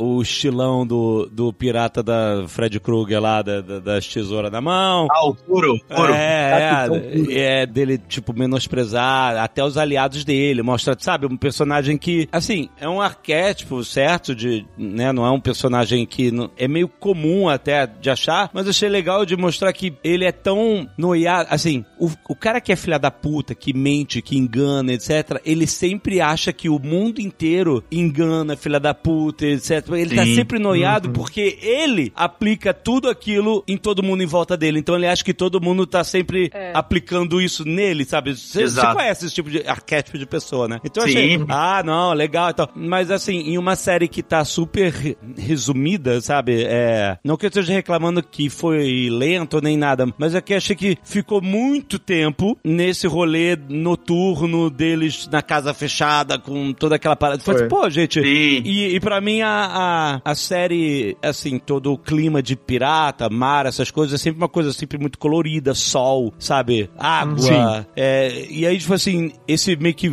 filme de terror, entre aspas, achei que foi muito longo pra eles estarem nessa situação muito fechada, né? É, é porque mudou o clima, mas não inovou o suficiente pra justificar essa... É, é. Mas assim, eu gostei, achei divertido, mas, mas foi legal. Se vocês falassem assim, ah, qual seria a barriga, a parte que você menos curtiu e tal, eu acho que também foi, eu concordo que foi mais essa parte. Gostei muito do primeiro e segundo, pra mim eles começaram muito bem, principalmente pra quem sim. não conhecia a parada, sabe? Foi super legal. E depois, sim. inclusive, com a introdução de outros personagens, etcétera, quando eles vão pro restaurante que o... Baratê. O Lud falou pra caraca disso. E eu, caraca, aí, chegou o restaurante, quero ver como é que vai ser essa parada. Nossa, tá demais, ali tá demais. Eu, como sou um grande fã desta obra incompreendida, que é Waterworld,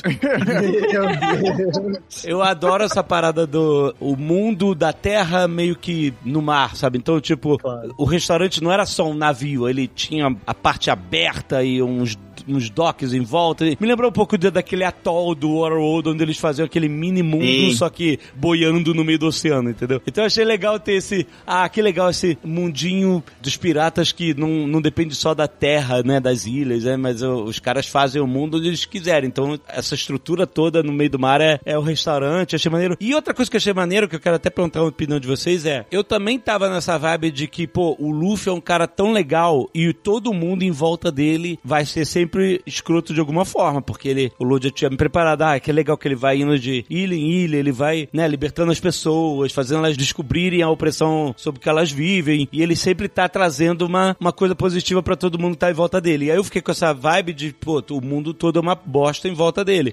Aí, sabe, você vai num lugar, por exemplo, quando conheci a menina lá, que é a menina rica, e tal, eu falei, ah, essa menina sim. vai ser uma escrota. No final, não, ela era legal pra caramba, só que ela que tava ali sendo oprimida pelo pelos piratas em volta dela. Aí quando chegou no navio, ó, todo mundo vai ser escroto. Cozinheiro aí, que, que beleza, estão começando a pensar, ah, o, o, o chefe dele vai ser um escroto e tal. Não, caralho, o cara era muito foda. Tipo, quando você vê o passado, assim, ah, caralho, que... E assim, fora o Shanks, que eu nem comentei ainda, que personagem incrível. Foda, que, né? Que, nossa, como, assim, o que eu tô querendo dizer sobre isso é, os personagens principais, eles são bons, de bons corações, etcétera. Mas é legal que ver que cada um deles tem um universo próprio e lá nesse universo sempre tem um, um alguém que é um amparo, né? Não é que sim. eles estão sozinhos no mundo horrível e eles se encontraram e eles só têm a eles mesmos. Não, cada um conheceu alguém especial que era bom de coração mesmo, que ajudou eles sim. sem pestanejar e eles devolveram isso, sabe, para as pessoas. Então eu achei uma mensagem muito positiva. Eu lembro que eu falei, é legal que o Luffy e eles todos têm essa vibe positiva, mas não é só eles. Quando você vê que isso existe em volta deles também, dá aquela, assim, pelo menos inconscientemente, me deu aquela centelha de esperança. Olha como tem gente boa no mundo, sabe? Não é só eles, entendeu? Contra o mundo. Pô, e eu acho que isso que você tá falando é foda, porque o que eu acho foda do Oda, né? O Oda gênio, mais uma vez, é que até os vilões, eles são tão bem construídos que você entende a motivação deles, mas você não concorda, uhum. sabe? Você entende o porquê que alguns estão fazendo algumas coisas e como isso reflete na realidade que eles estão inseridos. Então, eu acho que isso deixa a obra mais viva e faz você entender a perspectiva que o Luffy tem do mundo e como ele imagina que as coisas têm que ser e pelo que ele luta, e pelo que ele acredita e ele luta junto com os seus tripulantes. Isso é muito bom. Eu acho interessante que muito dessa perspectiva vem de personagens que você não espera, né? Essa parte de,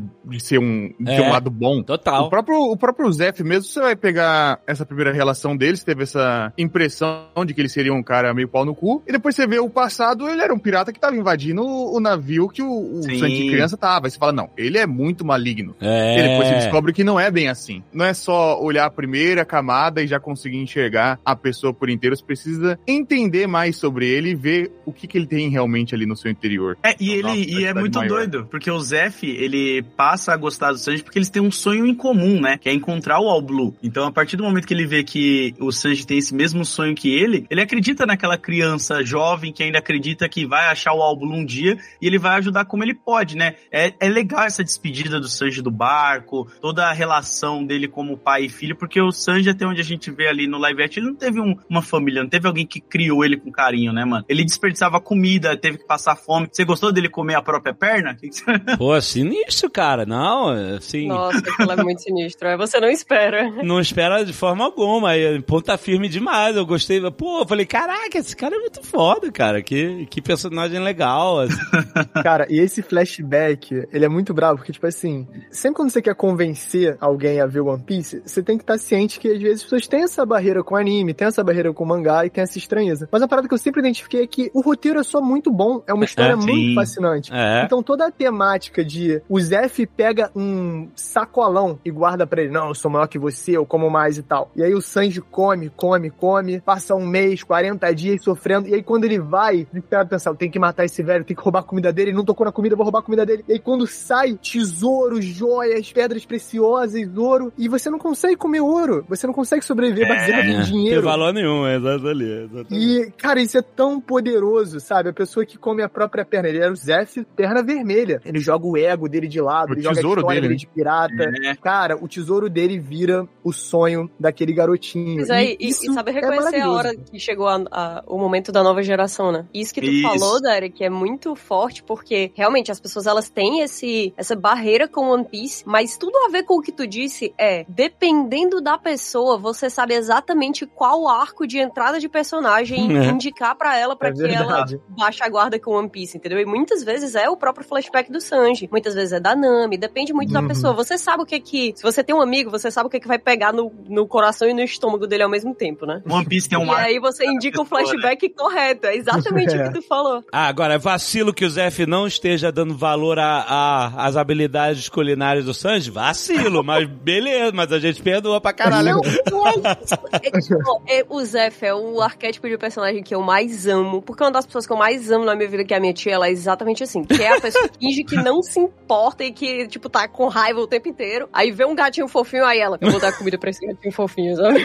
Oh, e é e o Zeff me lembra até um patrão tóxico que eu tive na pizzaria, e quando eu fazia lá a pizza e ele elogiava, ele falava, não posso te elogiar porque em seguida você faz merda, então Caralho. não vou te elogiar mais. E aí era sempre assim, quando eu fazia uma pizza da hora, ele falava, é, tá mais ou menos, falta melhorar um pouco, porque você sempre fica com aquele sentimento tóxico dentro de você, de tipo, caralho, eu não consigo agradar a merda do chefe na cozinha. É. Eu pois preciso é. agradar ele. E o lance Mas do chefe que... inteiro é que ele queria tirar o Sanji dali. É. Exatamente. O Sanji Exatamente. precisava viver o sonho dele, entendeu? Então, tipo, não se ele tratasse ele mal, se ele, tipo, não elogiasse as coisas, se ele não reconhecesse o talento, que é impossível de não reconhecer do Sanji, porque o Sanji é um, o Sanji é um cozinheiro absurdo. Se ele elogiasse, ele só ia estar tá prendendo o Sanji ali naquele lugar, que é um lugar pra você se aposentar, entendeu? É um lugar pra depois que você já viveu suas aventuras. Não, assim. não queria deixar claro que, que ali era um lugar que o Sanji devia ficar até o resto da vida. Tipo, não, Exato. fica aqui, fique confortável por aqui, que aqui vai ser o seu lugar. Tipo, não, o seu é, lugar é tipo, é tipo ele, ele tá empurrando o passarinho do, do ninho, né? Ele tem que aprender Exatamente. a voar. Uhum. É, pra não deixar ele na zona de conforto, né, cara? Ele tem muito pra conhecer do mundo ainda e coisas pra explorar, tanto que ele tem esse sonho guardado dele de conhecer o All Blue, e aí quando ele vê o, o,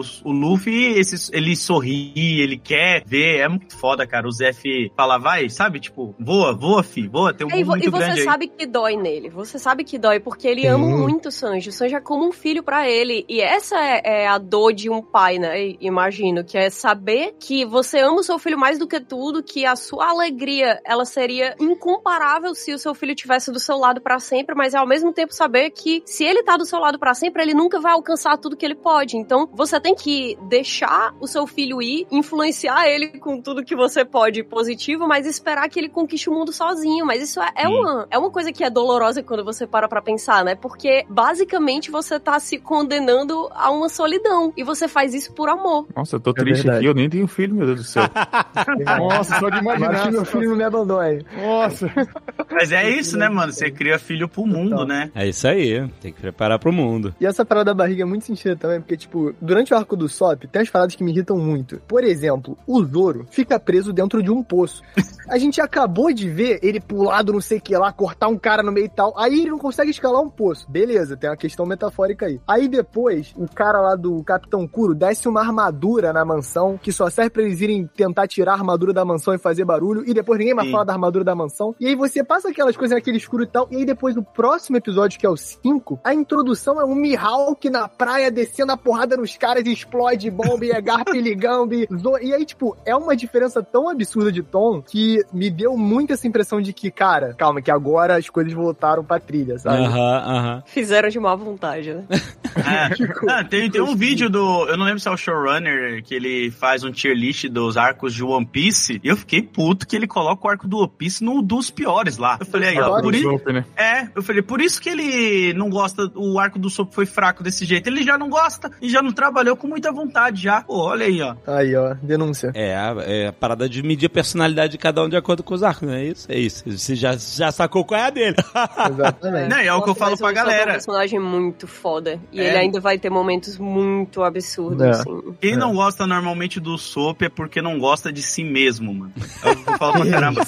Porque o Usopp e a Nami, eles são os personagens mais humanos no bando. Eles são é a gente ali que tem medo, que realmente iria morrer, ia ficar, sabe, desse jeito. E quantas vezes você não mente de uma forma por estar tá com medo de participar de algo? Eu vejo o Usopp claramente assim, sabe? O personagem que eu mais curto e ele é o mais humano ali do bando, que mais tem um pé no chão, tem noção da realidade onde ele tá inserido, que é perigoso pra caramba o universo, é sabe? É, eu, eu, eu senti falta de desenvolvimento dele mesmo. Assim, teve, teve umas coisas que eu gostei, que achei que ia até é, desenvolver um pouco mais, dele ter essa disputa de quem é o capitão, etcétera. Ele desenha Sim. a própria bandeira. E é, eu achei legal, engraçado, porque, tipo, ah, pô, no mínimo vai ser legal uma, uma motivação mais clara pra ele sair, né, pro mar e tal, e aí ter essa disputa, vai criar um conflito. Mas, assim, acho que foi meio superficial. Eu imagino que no anime o negócio seja, e no mangá o negócio seja bem mais desenvolvido e tal. E até mesmo ele, as habilidades dele, dele ser bom de mira, do estilingue e tal, não sei o que, é só no finalzinho que você vê ele realmente participando da coisa. É verdade. Aí isso uhum. é foda, né, mano? Mas, de certa maneira, se espelha o mangá também, porque o desenvolvimento do Usopp é um pouco mais lento do que os outros personagens, e isso é importante porque ele vai chegando a um ponto de ebulição, assim, mais pra frente. Então, é que não, não tá errado, não tá errado, assim, sabe? Não,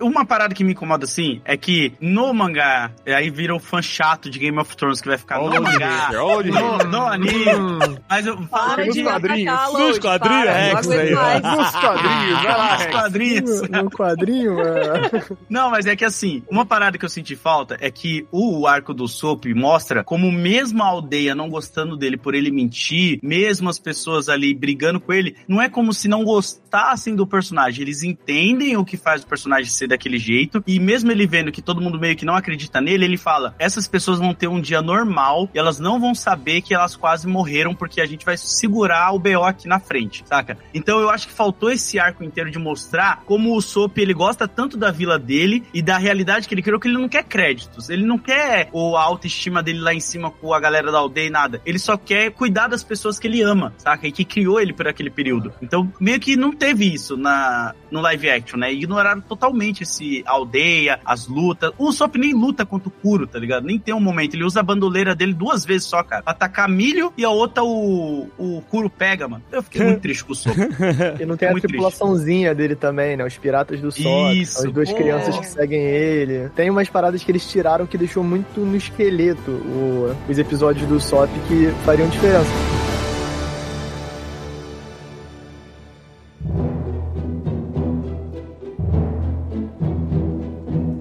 Eu achei muito bom o desenvolvimento da Kaia no live action. Eu achei que ela ficou uma personagem mais interessante, mais completa, com mais nuance. Sim. Até aquela cena com a Nami, que teve gente que reclamou porque a Nami tá roubando as paradas da casa dela, né? No desespero sempre. E aí ela vai, para e conversa com a, com a Nami. E ela fala, ué, tô roubando tua casa, tu para pra conversar? Meu mas, Deus, cara, é exatamente cara, mas acha que isso. Rico sente falta de um jarro, pô. Não tá nem ela, aí. A, a, a, ela quer amigo, ela quer contato humano, ela quer alguém pra conversar. Então, quando para ali uma garota e, e senta e conversa com ela, ela mesmo que esteja roubando, a Kaia meio que tem aquele entendimento que ela tem coisas que as pessoas não têm, que são posses materiais, mas os outros têm coisas que ela não tem, que é Sim. aventura, amigos, poder sair de casa, pular pra cá e exato, tal. Exato. Por isso que as histórias do Usopp fantasiosas e malucas são tão maneiras pra ela, porque exato. Ela é uma garota doente, que fica presa no quarto e sonha em poder ver o mundo, mas não pode. Então, eu achei aquele momento com a Nami tem, sei lá, cinco minutinhos de conversa muito bacana e que me deu uma animada, assim, sabe? Me é, deu uma salvada nesse episódio. Foi bem legal, foi bem legal. É, eu gostei gostei, eu entendo o, o argumento do Lodi, acho que ele tá certo. Eu acho que realmente foi muito nefada a história do Usopp, apesar de que ele ainda vai protagonizar top três é, momentos da história de One Piece.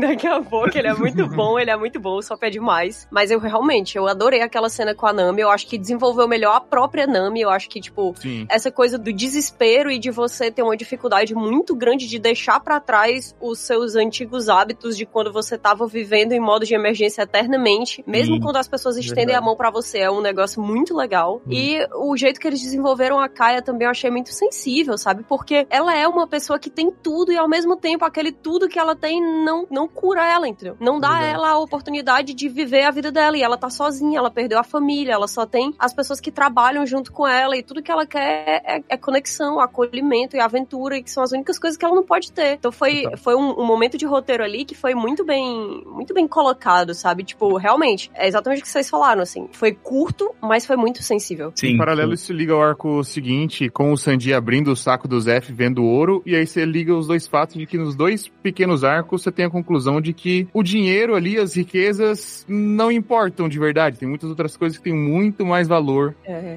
isso aí. Sendo Sim, a comida, ou sendo companheiros, história, felicidade e tudo mais. Qual é o tesouro do Luffy? O tesouro do Luffy é um chapéu de palha, pô. É a coisa mais singela que existe. Pô, e é, isso é muito louco, né? Porque entra em contraste ali com o Bug, que fica dando risada por ele considerar um chapéu de palha um tesouro, mas o Bug não tem esse sentimento de entender que não é pela materialidade da parada, sim pelo que representa, Exato. né? Quem deu pra ele aquele chapéu de palha, o momento que deu e como reforçou um sonho que ninguém acreditava que ele poderia ser. É o símbolo mais forte do que você acreditar num sonho de uma criança, mano. E eu falei isso uma vez, que tipo, a gente tem muito costume às vezes de cortar o sonho da criança logo quando ela tá crescendo com a imaginação muito grande, falando que quer ser astronauta, quer ser não sei o quê, e aí às vezes, né, a gente dá risada e destrói o sonho da criança. O Luffy não, o Shanks acreditou e falou, ó, me devolve isso aqui quando você se tornar então, porque não depende mais do Shanks acreditar, do próprio Luffy, cara. Isso é muito foda, cara. O One Piece é, é maravilhoso, tá maluco? E o Luffy carrega esse sonho infantil quase, né, de essa esperança de, tipo assim, não importa,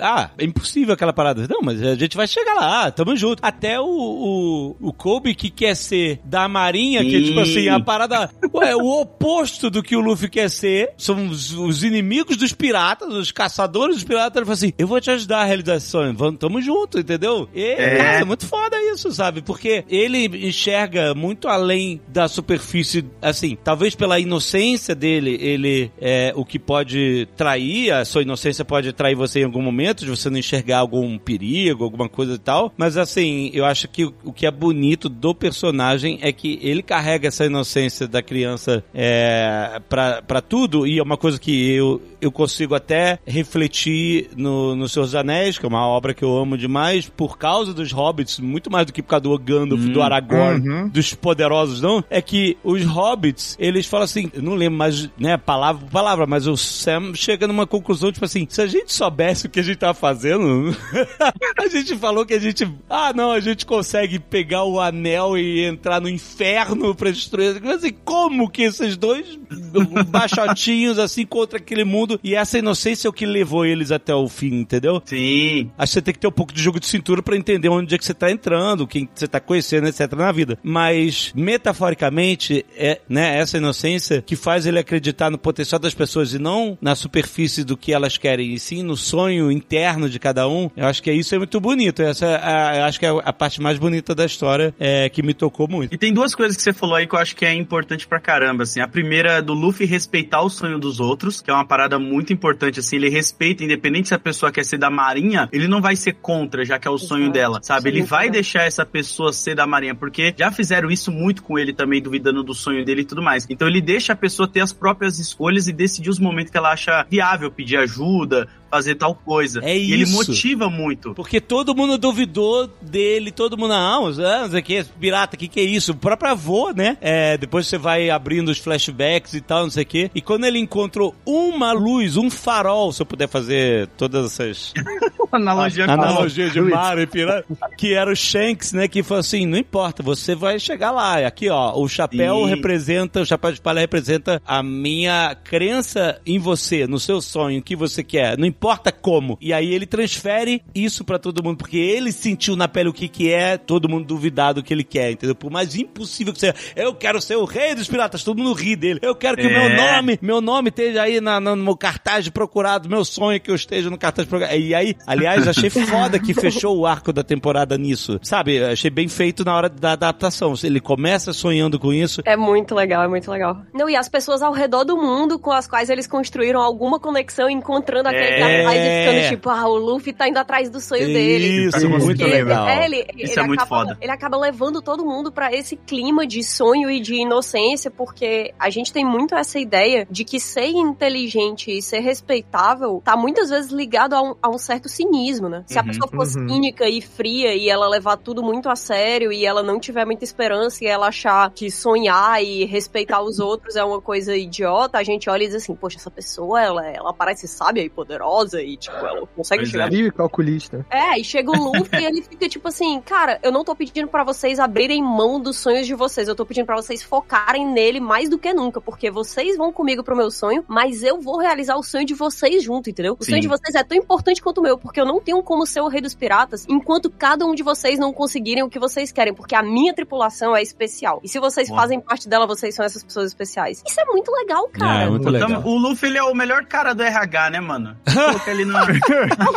H, mano. O cara manja organizar todo mundo e dar motivação. A outra coisa que eu ia falar, que foi importante que o Jovem Nerd falou, a comparação com o Senhor dos Anéis. Imagina se você é uma pessoa que fica prestando tanta atenção só no fato dos caras destruir o anel e não presta atenção na construção dos personagens deles evoluindo até levar o anel, saca? O One Piece pra mim é muito sobre a jornada. Não que, oh meu Deus, então quer dizer que o final vai ser as amizades que a gente fez no caminho? Não necessariamente, porque o Oda já falou que o One Piece é algo concreto, sabe? Ele falou uhum, é palpável. Uhum. Mas o, o rolê é que, tipo, tem muitos episódios e cativa tantos fãs pela jornada, pela construção de cada personagem, redenção, sabe? Momentos que vai deixar marcado no seu coração, vai fazer você chorar por coisas que você nunca imaginou que choraria, e até mesmo personagens que você pega uma raiva deles só pela existência e a analogia que você consegue fazer deles com a vida real. Você olha assim e fala, caraca, cara, é muito Nossa. foda como o Oda trabalha isso muito bem, saca? Tem uns personagens que você tem vontade de cuspir no chão quando eles aparecem, cara. É muito Nossa, irritante. É muito, é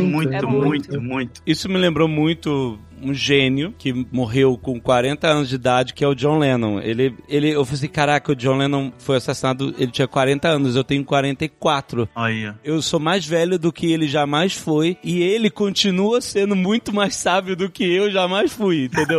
A música dele é chamada Beautiful Boy, não é uma das músicas oh, mais famosas. Música linda. É, mas é... Em um momento ele fala, a vida é o que acontece quando você tá ocupado fazendo outros planos. Nossa. Hum, forte, hum. forte, forte. Cara, é um gênio. É tão simples. Eu não preciso, a gente não precisa explicar, não precisa elaborar, não precisa explicar mais nada. Essa frase de estudo, sabe? E eu acho que ela tá presente em todos nós. E, e, e muitas vezes a gente tá prestando tanta atenção no que a gente quer. E como o Luffy tem, tipo assim, ele, ele quer achar o One Piece. Mas... tudo acontece antes dele achar o One Piece, sabe? É, é outro livro incrível de outro, outra pessoa sábia demais, que é o Paulo Coelho, que a gente teve o, o privilégio de conhecer, que é o Alquimista, que muita gente fala, ah, mas é um livrinho, um livrinho fino, que pra você ler quando vai pro banheiro e tal, não sei o que. Cara, mas é um livro que é o livro mais vendido dele, um dos livros mais vendidos da história. Da história. É, e assim, se eu puder dar spoiler do Alquimista aqui, gente, pelo amor de Deus, já devia ter lido. Vai ser, vai ser a adaptado, vai ser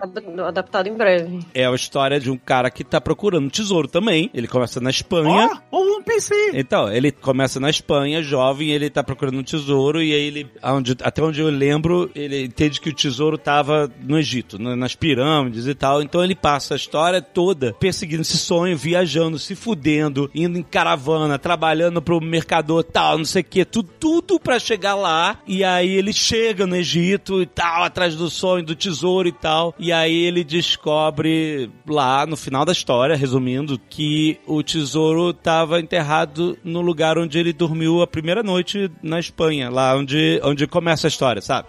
Porra, muito, muito foda. foda. Depois que chega a essa conclusão, whatever, tipo, ele se enriqueceu antes de achar o tesouro, sabe? Ele Sim. se tornou uma pessoa muito maior, muito mais grandiosa. Ele teve a experiência da vida, das aventuras. Exatamente, tipo assim, quando o, o, o, o Lodi começou a me descrever toda a parada do One Piece, eu lembrei muito de Alquimista, sabe? Porque parece uma coisa meio clichê e etcétera. Ah, não, mas é a aventura que importa, não o destino, é, né, o caminho, etcétera. Mas, cara, não tem como ser mais simples do que isso, porque a vida é isso, cara. Uhum. No final, cara, Sim. a gente é. morre. No final, você morre, né? You lose. Não é que you lose, né? Mas assim... Não, é Dark Souls, é you die. You, you die, die, sabe? Die, die. Então, do tempo onde a gente começa até o tempo onde termina, o tesouro tá aqui, cara, nesse, nessa parada. É, existe um motivo pelo qual as coisas são clichês, né? Porque elas são muito reais e porque elas acabaram parecendo muito... As pessoas se conectaram muito com aquilo ali durante tantos anos, tantas décadas, tantas histórias. É por isso que aquilo é clichê. Exato. Eu acho que uma, uma coisa que o One Piece faz muito bem é exatamente ir esticando também essa nossa noção como público do que é que significa valor e do que é que significa ser tesouro e também do que é que significa Sim. ser pirata e lutar pela sua liberdade. Porque exatamente. A gente tem uma noção muito simplista e muito tola no começo, entendeu? A gente tá muito mais próximo do que os vilões pensam do que, do que os heróis pensam. A gente não tá tipo, ah, vamos viver grandes aventuras. A gente tá tipo, caraca, eles vão conseguir muito ouro e aí, tipo, eles vão ganhar é. e eles vão ficar muito fortes e, tipo, o que importa? No final das contas, não é isso, mas se você chegar pra uma pessoa e só disser, olha, não importa isso, o que importa é a jornada e os amigos que você fez no caminho, a pessoa vai dizer, ai, que sorte. É, que pô, clichê. Mas é. Não, eles sozinhos é muito foda, né? Tanto que não é um spoiler que eu vou falar aqui, que eu não vou dar muitos detalhes, mas no, na obra original, nos quadrinhos, vai lá, no Rex. Anime, no mangá, vai lá, vai lá. Lá na frente, eles encontram um personagem muito importante e esse personagem fala assim, se vocês quiserem, eu posso falar pra vocês o que é One Piece, porque eu sei o que é. Eu tava lá. O Usopp fica animado, fala, pô, conta pra nós, caralho, finalmente. O Luffy põe o pé na mesa e manda o Usopp calar a boca e fala, se você me falar o que é One Piece, eu desisto agora de tudo que a gente fez. Caraca. Porque ele não quer saber o que é One Piece, ele quer ter a jornada, a própria aventura dele. Legal pra caramba. E o One Piece é muito sobre isso, cara. Então eu acho que às vezes, as próprias pessoas, né, que às vezes a gente recomenda e fica, ah, eu não tenho tempo pra mil episódios. Ah, eu não sei o que que você... Cara, não é sobre você ficar em dia com a obra. Uhum. Não é pra você ficar em dia no mangá, no anime ou qualquer coisa. É pra você saborear a cada momento como se fosse único. A gente não fica falando pra as pessoas assistirem pra ficar fazendo teoria com a gente em dia no capítulo semanal. E sim, uhum. porque a gente quer discutir temas políticos que tem no meio da obra, é, personagens que são desenvolvidos de tal uhum. forma, homenagens ao cinema hollywoodiano e, e a músicas e a autores que o Oda coloca. É muito rica a obra pra discussão. Assim como o universo de Senhor dos Anéis. Por isso que eu comparo tanto. Quem vê é. Senhor dos Anéis quer discutir qual anão você gosta mais, qual arco você gostou mais, qual dragão te chama mais atenção. Você quer discutir várias outras coisas. Não a destruição do anel, tá ligado? Isso é a última discussão. É tudo que acontece no percurso, exatamente. É, é uma metáfora pra vida, né? Porque você começa tão pequenininho, tipo, o Luffy tá num barril, num mar mais fraco, e daqui a pouco ele acha o bando dele, e o mundo começa a expandir um pouquinho, e daqui a pouco a galera se junta e vai pro mar perigoso, que é a grande line. E aí daqui a pouco você vai vendo que o lugar é gigantesco, você vai conhecendo Sim. novos piratas e novos perigos, e o governo... E cara, a cada etapa vai expandindo, expandindo, expandindo, expandindo, e não para. Porque às vezes a vida é assim, no maternal, os seus amiguinhos ali são tua vida, e aí é tua escolinha, e daqui a pouco, ah, mas tem o judô, e daqui a pouco, ah, mas tem o futebol, e daqui a pouco você sai disso, e daqui a pouco é colégio, é faculdade, e daqui a pouco você tá adulto, trabalho, e pô, o seu mundo vai expandindo conforme você ganha experiência, vai adquirindo novas, novas situações na vida e afins, e One Piece reflete muito isso, porque a jornada do Luffy não tem mil episódios à toa, é uma jornada de vida, pô. É a vida desses personagens que a gente acompanha, e isso é maravilhoso. É uma metáfora até pro próprio esticar tanto assim, e, e eu imagino que se vocês não estão reclamando de que, ah, não, esticou porque é caça-níquel, tá só querendo vender mangá e tal. Não. Não, você não sente em nenhum momento que já deu o que tinha que dar. Se ele esticou tanto assim, o tamanho dessa obra faz parte da obra como uma metalinguagem, né? Tipo, é isso, cara.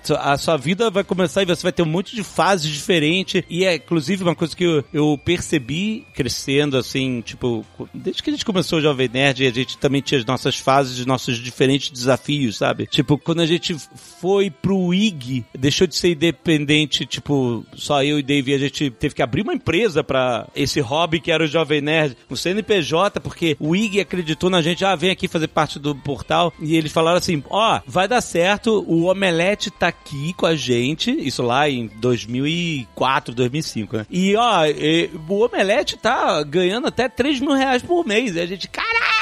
Vou ficar rico, uhum. filha da puta, três mil reais por mês, já pensou? Aí a gente, sabe, tipo, e aí cada fase era um desafio diferente da gente entender o que tava rolando, e cada fase nova que a gente entrava, que parece até um paralelo com o videogame, a fase anterior parece fácil, né? Ah, não, sim, agora eu dominei essa sim. parada, é. Mas aí tu entrou numa arena nova que tu é porra nenhuma, entendeu? Eu lembro muito bem do meu, meu amigo Fernando Royle, que ele era um dos sócios da Seagulls Fly, uma das empresas mais fodas do Rio de três D e animação, tipo, fazia muito filme pra mercado publicitário, é, mas também os caras fizeram a intro do Diablo três, o Gaveta trabalhou lá também, conheci o Gaveta quando ele trabalhava lá, e o Royle era tipo assim, ele tava tipo meio que no topo do mercado dele, é, junto com os sócios dele e, e etc, quando ele decidiu aplicar pra trabalhar na Industrial Light and Magic. Caralho. E ele foi trabalhar fazendo efeito especial pra Vingadores, Star Wars, o cacete. Ele falou, quando ele, ele era o fodão no mercado dele. Uhum. Quando ele chegou Chegou lá, ele falou assim, maluco, eu não sei nada.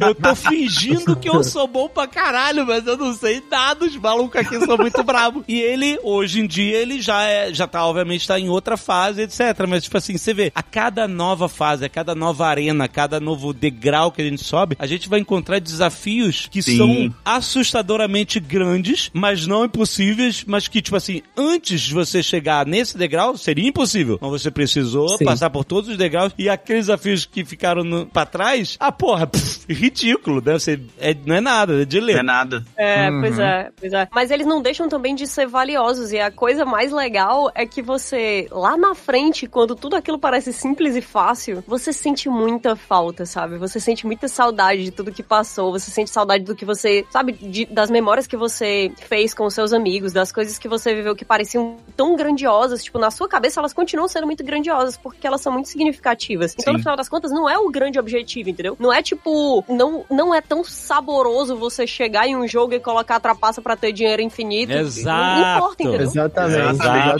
Exatamente. Acaba a graça na hora. Isso é uma grande metáfora pra Zoro versus Mihawk. O Zoro é perigoso, ele é brabo, caçador de recompensa e tal. E quando ele encontra um maior espadachim do mundo, o cara pega a decoração. Boa, é isso. A cruzinha é. e fala, cara, não vale a pena nem eu sacar minha espada contra é. você. O Zoro dá a vida e dá a vida e dá a vida e termina acabado, pô. Muito Ele bom. Não Zoro... nesse nível ainda, nem perto. O Zoro jogando Souls-like no modo real, né? Já foi pro boss antes Exato. de ter o update. Pô, eu, eu achei muito legal esse, a série trazer isso e nem desenvolver muito a história do Mihawk nessa temporada, porque deixou esse gostinho, tipo assim, olha a quantidade de desafios que tem aí, entendeu? É. Tipo assim, o cara como se fosse uma poeira que ele botou pro lado, assim, né? Total, total. É o, é o zoom out no mundo, né? Você é vê, tipo, isso, grana, zoom out no fica... mundo, caraca. Exatamente. Muito foda, muito foda. É muito louco ver o Mihawk no começo, porque até hoje em dia, assim, a gente tá acompanhando a história e aí você entende mais ou menos o nível de força que o Mihawk tinha e tem desde sempre, aí você olha pra trás e fala, gente, mas o que, que o Zoro tava tentando fazer naquela época? É. Porque, hoje em dia ele já, já é complicado, imagina naquele momento. É a arrogância é. dos jovens, né, cara? É. Exatamente, né? Pô, eu, eu gosto muito da obra como todo assim, porque eu comecei a ver One Piece num momento muito meio complicado ali da minha vida, eu também tava começando meu canal no YouTube e tudo, e eu aprendi muita coisa, cara, com a obra, sabe, de comportamento, como saber lidar com os outros, como entender, às vezes, o ponto onde você tá no momento da sua vida, e se você realmente tá preparado pra aquilo que você vai enfrentar, ou se é melhor, às vezes, você recusar e esperar se sentir mais confiável pra poder ir adiante, saca? Exato. Então, pô, eu acho que o One Piece, ele ensina muitas coisas pra cada pessoa que quer olhar de uma perspectiva a obra. Eu acho que isso fala muito sobre você entender que, às vezes, pra você chegar lá no sonho, no desafio supremo da vida, você, tipo assim, você pode mirar nele, mas, tipo assim, você, se você quiser chegar nele imediatamente, vai ser muito difícil ou quase impossível. E aí, tipo assim, às vezes você precisa criar uma base muito maior pra chegar nele. Eu dou um exemplo. A gente gravou o Nerdcast, puta, quando é que foi isso? O Nerdcast quinze quarenta e cinco, dois mil e dezesseis. Nossa, Nossa. Nossa. Nossa. Professor artista digital. Nesse Nerdcast tem a Natália Freitas, que é uma animadora é, brasileira que trabalhou em Moana. E ela, e ela conta que... Que demais. Hoje em dia, a carreira dela, né, tá muito maior e tal, mas nessa época ela tava contando que ela tinha esse sonho de trabalhar na Disney, animar pra Disney, etcétera e tal, mas tipo assim, quem sou eu, sabe, pra chegar lá uhum. na Disney e tal. Uhum. E ela conta todo o trabalho que ela foi desenvolvendo nessa jornada antes da Disney, onde ela foi desenvolvendo a, a técnica dela, o trabalho dela, expondo o trabalho dela, ganhou prêmio, entendeu? Começou a ganhar destaque, teve outros trabalhos significativos e aí de repente ela tinha um currículo, um portfólio Ai. em que ela chegou na Disney e a Disney falou assim, opa, prestei atenção em você, entendeu? Tipo, não quer dizer que você chegar, bater lá na porta, o meu sonho é trabalhar aí na Disney, etcétera. E eles vão dizer, ah, mas que ótimo, a Disney não tá interessada em, em sair, hum. tipo, resolvendo o sonho de todo mundo porque quer. Ninguém fora da porta da tua casa tá interessado em resolver teus problemas. Agora tu falou... Tu falou Agora você... Não, você mandou a pio, pô. Eu não tô querendo dizer que, ah, isso é o individualismo, não é isso. A gente vê no One Piece, que eu acho foda, que o Oda diz que não é só você sozinho, nunca, sabe? É você e as pessoas ao seu redor, etcétera, que ele falou. Mas, pra resolver teu sonho, a primeira pessoa interessada é você, entendeu? É, é isso aí. É. E se for pra pedir ajuda, é saber que pra as pessoas darem importância pro que você quer, você tem que dar importância igual pro que elas querem e o que elas precisam. Exatamente. Pô, eu vou dar até um exemplo aqui, João. Como diz o Racionais, né? Cada qual na sua solidão, mas eu vou dar o meu exemplo que eu comecei em dois mil e doze no YouTube e tal, e eu sempre estive, desde dois mil e quinze mais ou menos, dois mil e quatorze na verdade foi a primeira C C X P, em vários lugares onde tava o Jovem Nerd, o Azaghal, às vezes cabine de imprensa, onde vocês estavam também ali, e outras pessoas que eu admirava, só que eu sempre pensava assim, se o meu conteúdo, ele for bom e interessante, essas pessoas uma hora vão notar ele. Eu não preciso ficar enchendo o saco dos caras, tipo numa D M, falando, olha meu vídeo que saiu agora, olha meu, uhum. porque eu acho que isso é meio invasivo e ia mais afastar do que qualquer coisa. E não adianta você, quando começa, até mesmo na internet, né, que é esse grande mar que a gente surfa, você pegar uma pessoa e já colocar ela lá no topo com outras grandes pessoas, porque você não vai ter base e estrutura pra aguentar tudo aquilo e experiência pra se sustentar ali em cima. Sim. Porque depois que, conforme você vai indo na internet, entendendo como funciona, você vê que cada experiência, cada porta fechada na sua cara, cada trupicão que você leva, te deixa um pouco mais forte e resistente com os haters também, entre outras coisas, e te prepara pra coisas maiores e boas que vão vir também. Então é importante você ter essa noção, e eu fico feliz, porque hoje eu consigo estar tá aqui gravando o Nerdcast com a Kátia, com o Jovem Nerd, com o Guto, o Derek, e é um bagulho que eu já queria desde quando eu escutava lá na Massa de Pastel trabalhando, saca? Então é uma Total. parada que vem uma jornada sendo feita, e hoje eu consigo aproveitar e falar, caraca, que bom que eu aprendi a me comunicar, aprendi a falar em público, aprendi a raciocinar antes de dar uma opinião, pra eu conseguir ficar aqui, saca? Que senão ia ser só gaguejando,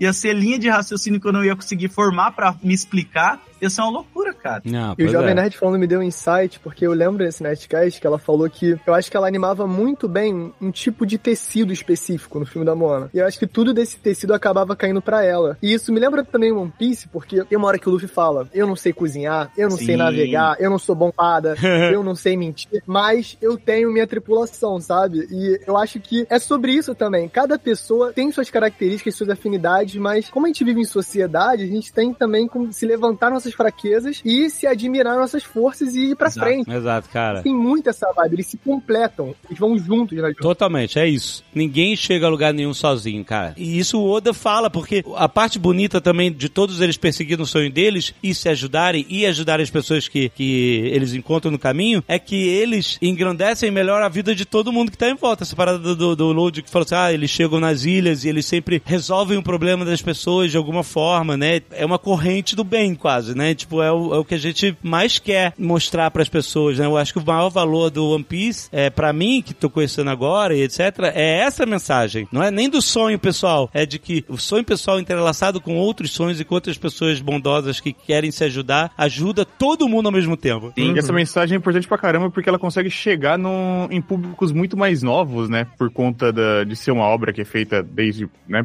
um público mais infanto-juvenil, porque é muito, muito comum a gente se apoiar nesse tipo de discurso mais individual, até com outras obras, e você cresce, eu posso até dizer por mim, assim, quando eu comecei a ver One Piece mais ali pela minha final, começo de adolescência, na verdade, você cresce querendo ser o cara, o cara bom, o cara bom sozinho, que faz tudo, que consegue realizar tudo sozinho, que alcança todas as coisas. Foi bem justamente nessa parte do, do, da cena que o Derek citou, do Luffy percebendo e dizendo claramente que ele não consegue fazer as coisas sozinho, que ele precisa de todo mundo pra poder alcançar os seus próprios sonhos e pra alcançar o sonho de todo mundo, e teve esse estalo, assim. E eu acho que isso, chegando na galera mais nova, pra perceber desde sempre essa necessidade de ajudar as pessoas e estar junto com as pessoas pra que a vida de todo mundo melhore, é, é valiosíssimo, assim, que Sim. consegue transcender e quebrar essas barreiras. Ah, total, cara. É, é o que faz a diferença na humanidade, é que a gente é, nós somos uma espécie colaborativa. A gente só é alguma coisa porque a gente colabora e se complementa, entendeu? Se, se você jogar a gente sozinho na floresta, fudeu. A gente não sabe fazer nada. É, acabou, acabou. Exato. E se você também não puder pegar as lições das gerações passadas, você sempre recomeçar do zero, a gente jamais teria chegado onde a gente chegou. Exatamente, Exatamente né, mano? Precisa ter aquela referência, né, pra você poder ter um pouco de noção do, não só do caminho que você vai enfrentar, mas também do que já passou. Pra, porque é importante você não apagar a história também, né? Tem pessoas que lutaram pra gente estar aqui hoje, sabe? E a gente, às vezes, ignorar essa luta que teve antes da gente, uhum. também é uma falha, né? Sim. Isso é muito foda. É, totalmente.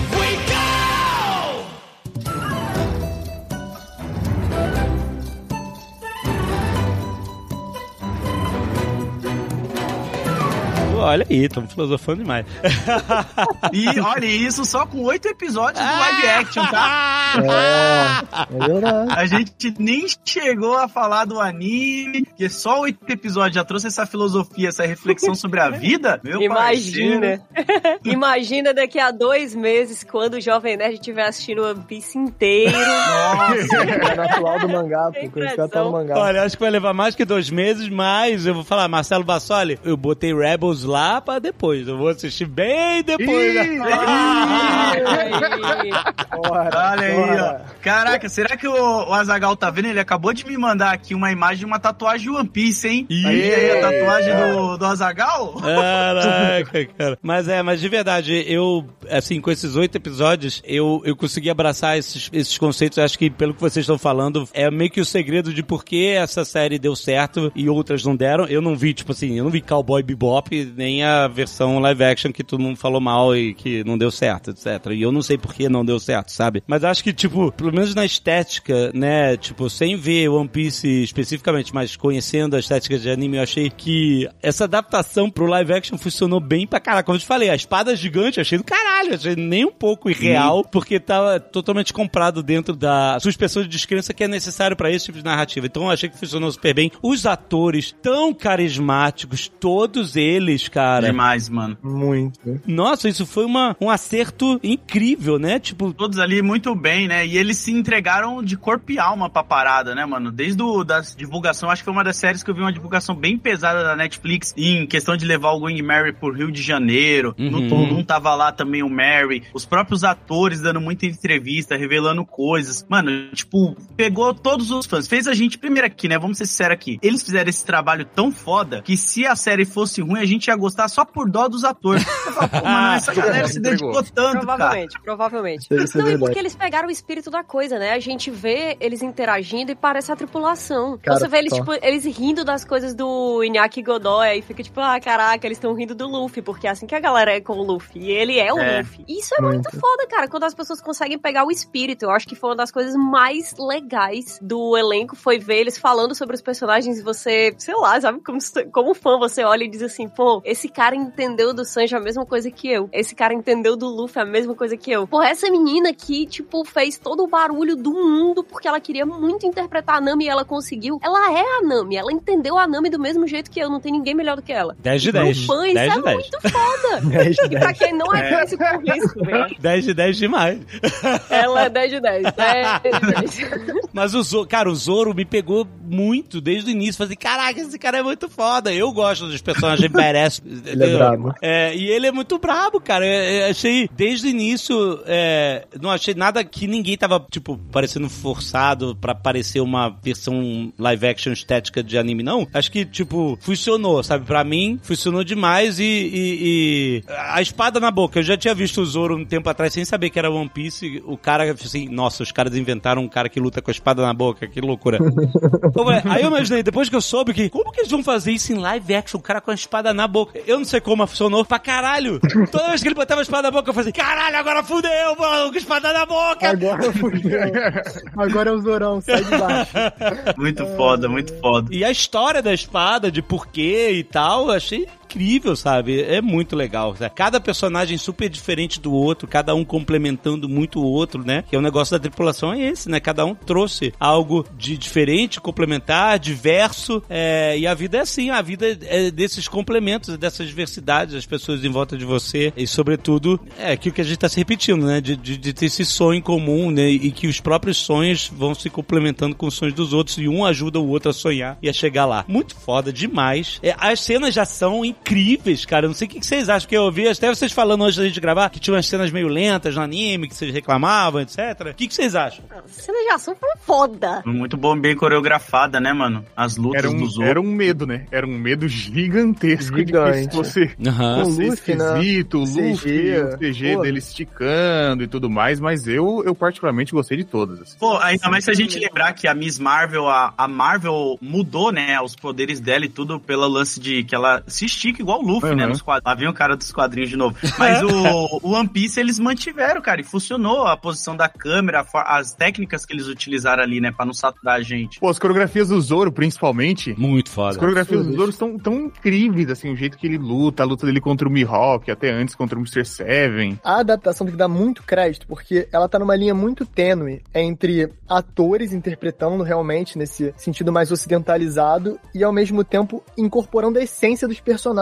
Porque às vezes a gente fica preso na ideia meio que do cosplay, assim, sabe? Você tem que ser um cosplay, tem que reproduzir um anime. E não é assim que fica bom. Não é assim que fica bom. Você tem que ser um ator, você tem que ser um ser humano real que as pessoas consigam interagir e entender. E os atores conseguiram captar a essência do que é o bando, do que é o anime, do que é o lúdico, e ao mesmo tempo de passar aquela emoção da atuação, a nuance do rosto, o sofrimento, a, a graça do riso. E essa linha tênue, cara, é muito sensível. Por isso que eu dou muito, muito crédito pra essa adaptação. Provavelmente é uma das mais difíceis, assim, de fazer na mídia. É, eu lembro que o Load, quando a gente fez o Trailer Office, né, analisando o trailer e tal, você falou assim, pô, tem uma hora que o Luffy fala um negócio pro Zoro e pra Nami que, assim, putz, não sei se isso é meio a personalidade, a galera tá falando que não sei se essa é meio a personalidade do Luffy, etcétera, ficou meio com o pé atrás, né, tipo, depois de ver tudo o que, que, que você diz, assim, sobre o geralzão da personalidade dele e de, de todo mundo no bando. Pô, tem algumas coisas que realmente é diferente, sabe, que nem o Luffy, ele ouvia a história da Nami enquanto a irmã conta. Nas obras originais, se me tornando chato aqui de novo, ele nunca escuta o background da pessoa que ele vai ajudar. Ele sempre sai, e no, no da Nami mesmo, a irmã... Tá dormindo. Ele dorme. É. Ele nunca entende o contexto, ele tá porque ele já quer ajudar, porque ele gosta da pessoa. Ele não precisa conhecer exatamente o passado dela pra... É, ele não precisa ele. ser convencido, né? É, e isso eles mudaram. Só que eu acho que não atrapalha também. Porque Na verdade, eu acho que ajuda, Load, porque eu acho que, tipo, é muito difícil difícil você, com poucos episódios, convencer o público de que isso não é um traço isso. que deixa o Luffy menos simpático, né? Exato, exato. Concordo totalmente. Por isso que eu acho que essas alterações que eles fizeram faz sentido pro live action, né? Porque é. tá pegando um público também que às vezes é que nem o próprio Jovem Nerd, que não tem familiaridade nenhuma com o anime, então ele não vai entender algumas coisas do personagem ir dormir, ou o personagem não tá nem aí pra nada. Isso pode parecer meio estranho, tipo, pô, como assim o protagonista não quer saber das coisas, tá ligado? Ele só tá querendo ir pra frente. Então, pô, eu acho que faz sentido. As mudanças eu acabei gostando pra caramba. Mas ele tira a meleca, né? Tem uma hora que ele tira a meleca. E isso é, tá lá dentro do personagem. Tem, né? tem, tem. tem. Ah, então um negócio também que eu vi de adaptação que o Sanji é, é, é muito mulherengo no, no original, que a parada que tá fora, tipo assim, meio... Ele é cringe. Que é meio machista, etcétera. Meio objetifica as mulheres e tal, que eles deram uma dançada em volta pra meio que adaptar isso e não ficar uma coisa tóxica e tal, né? Vocês notaram isso? Sim, eles alteraram. Era muito aquele humor japonês que... É muito aquele humor japonês, ponto, já entendi. Já entendi. Não precisa explicar pra nada. Entender.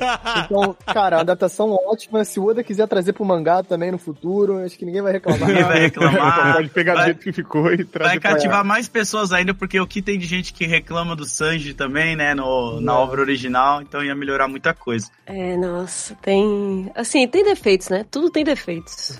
O negócio é que a gente vai focar no positivo. Calma, calma! Pessoal! Inclusive, já que a gente tá falando de Sanji, a gente falou de Zoro agora há pouco, Jovem Nerd, o público quer saber, Zoro e Sanji, qual dos dois Ei, você gostou mais? Pô, difícil, hein? Muito difícil isso, não faça isso comigo, cara. Manos quentes. A resposta é Nami, pode falar.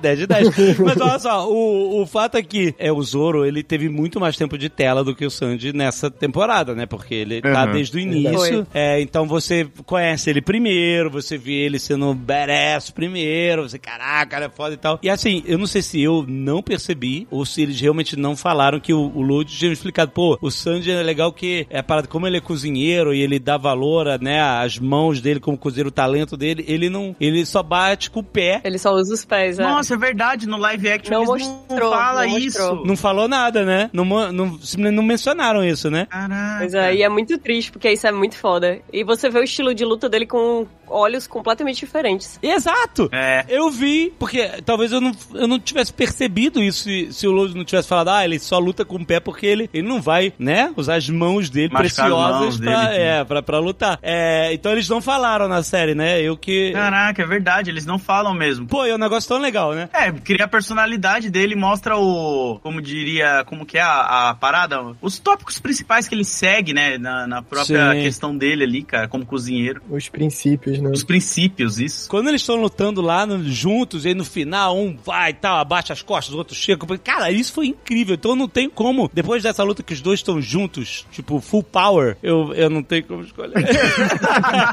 Olha aí, ó. O fato é que, tipo assim, apesar dele ter aparecido depois, e aí eu tender a gostar mais do Zoro, porque eu vi mais ele lutar mais. Depois dessa luta final, agora, eles estão juntinhos, no mesmo patamar. Talvez na próxima temporada eu tome uma decisão, mas agora, cara, os dois são foda pra caralho, adoro. Muito bom, mano, muito não, bom. Não, resposta certa. Resposta certa. É, é bom que você não cria treta com nenhuma das fanbases, as duas começam exato, a... Exato, é a bom que você escolhe, tu escolhe o personagem correto, que é o Chopper, que ainda não chegou. Ih, mas aí o, o cara que fica em cima do muro apanha dos dois lados.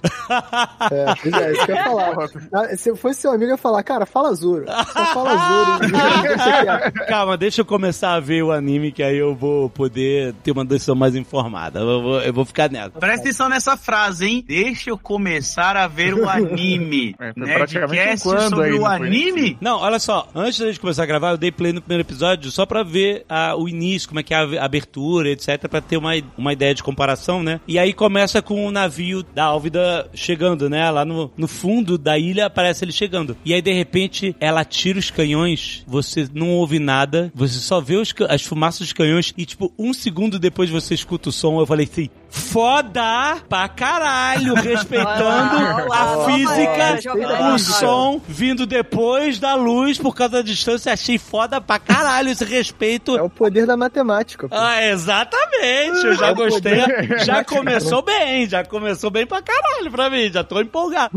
Aí, ó, já agradou exatamente só com isso, imagina com o resto. Já baixei no celular aqui, porque quando eu voltar pra casa, eu vou ver no avião, vou ficar vendo, tipo assim... Olha aí, olha aí já, já começou, meu Deus. É, é isso aí, jovem, ó. O jovem otaku, ah, nasce o jovem otaku.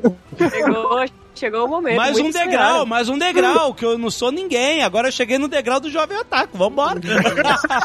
Não tem fim mesmo, não tem como. Ai, que momento. Tenho muito que aprender, mas tem esse bando aqui em volta de mim que tá me acolhendo. Muito obrigado. É isso. Ah, que é isso, pô. Cara, aí começa assim, começou com... Você já começou na droga pesada, né? Que é o One Piece. Aí daí é, é a gente vai apresentando as mais leves depois. É. Mas essa é a grande graça do live action. Tipo, é universal. universalizar o One Piece de uma maneira acessível, pô. É muito acessível o live action, o ritmo é muito gostoso de ver. Pô, eu trabalho, trabalho com One Piece sério há uns três anos, tipo, terminei a faculdade, em vez de virar advogado, comecei a fazer os vídeos no YouTube com mais... Eu tinha um canal já há oito anos, mas comecei a fazer com mais veemência, eu e meu parceiro Lipe, que é que nem o Jovem Nerd Azagal. A parada mais especial pra mim desse processo todo, sendo chamado pra evento, participando, entrevistando dubladores e tal, cara, foi um dia, tá sentado na sala, tá vendo com meu pai e com a minha mãe, que assim, nunca pararam pra ver, mas sempre tangenciou a vida deles, e ver eles se emocionando com o flashback do Sanji, ver eles me perguntando do Zoro, ver como, cara, eu amo o Luffy quando penso que... Cara, isso foi tão especial pra mim, e essa uhum. universalidade do live action é o maior presente que um fã de One Piece pode ter, sabe? Por isso é. que é muito maneiro, é um momento muito especial. Bom, muito bom, gente. É isso. Estou come... começando essa jornada. Tem mil episódios pela Mas frente. Tenho paciência. Eu vou aos pouquinhos. Vai devagarinho. Vai que vai, vai que vai. Ai, ai. Gente, eu quero aproveitar aqui de verdade e é aproveitar e, e usar esse espaço pra dar uma moral pra todo mundo, começando com a minha amiga Catiuxa, que começou um projeto foda, novo, Vortex, que é o podcast da Catiuxa. Tá incrível. Produzido pela Jazz Rider, que tá incrível. Queria, pô, eu sei que a, a Catiuxa tem é, muitos fãs dentro do universo do Jovem Nerd, e se vocês, pô, vocês querem ver mais, procura lá, Vortex. Tá muito legal. E são episódios, são episódios curtinhos, que a gente fala de histórias completamente aleatórias e vai muito fundo nessas histórias aleatórias, mas que elas são muito divertidas e interessantes. Então, se vocês tiverem uma horinha, escutem um episódio do Vortex, que tá muito legal. Pô, vale a pena, hein? Eu tô é escutando isso. sempre lá, oh, vale muito a pena. Quem não ouve ainda é vacilão, a gente tá vacilando.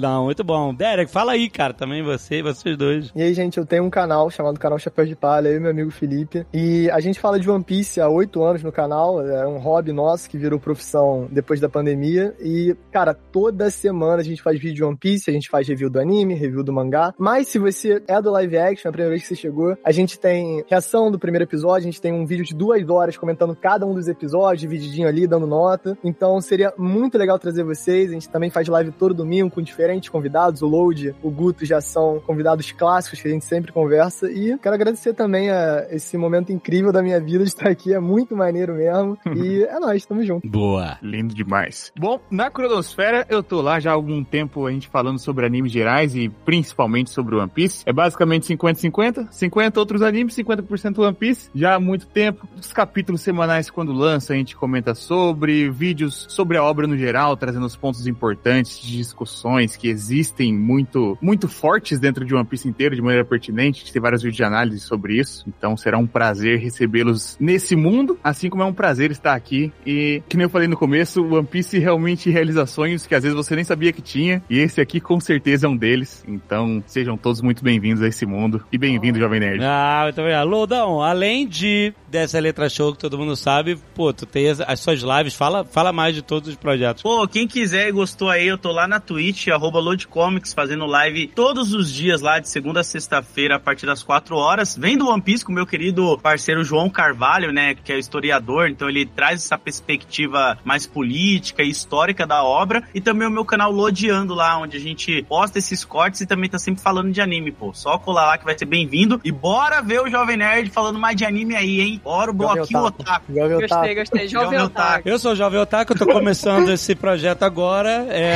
abandonando Star Wars. Mentira, mentira, não, calma, tem lugar pra todo mundo no meu coração.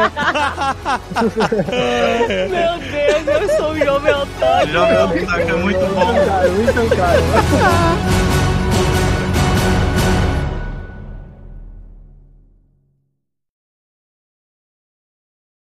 Este Nerdcast foi editado por Radiofobia, podcast e multimídia.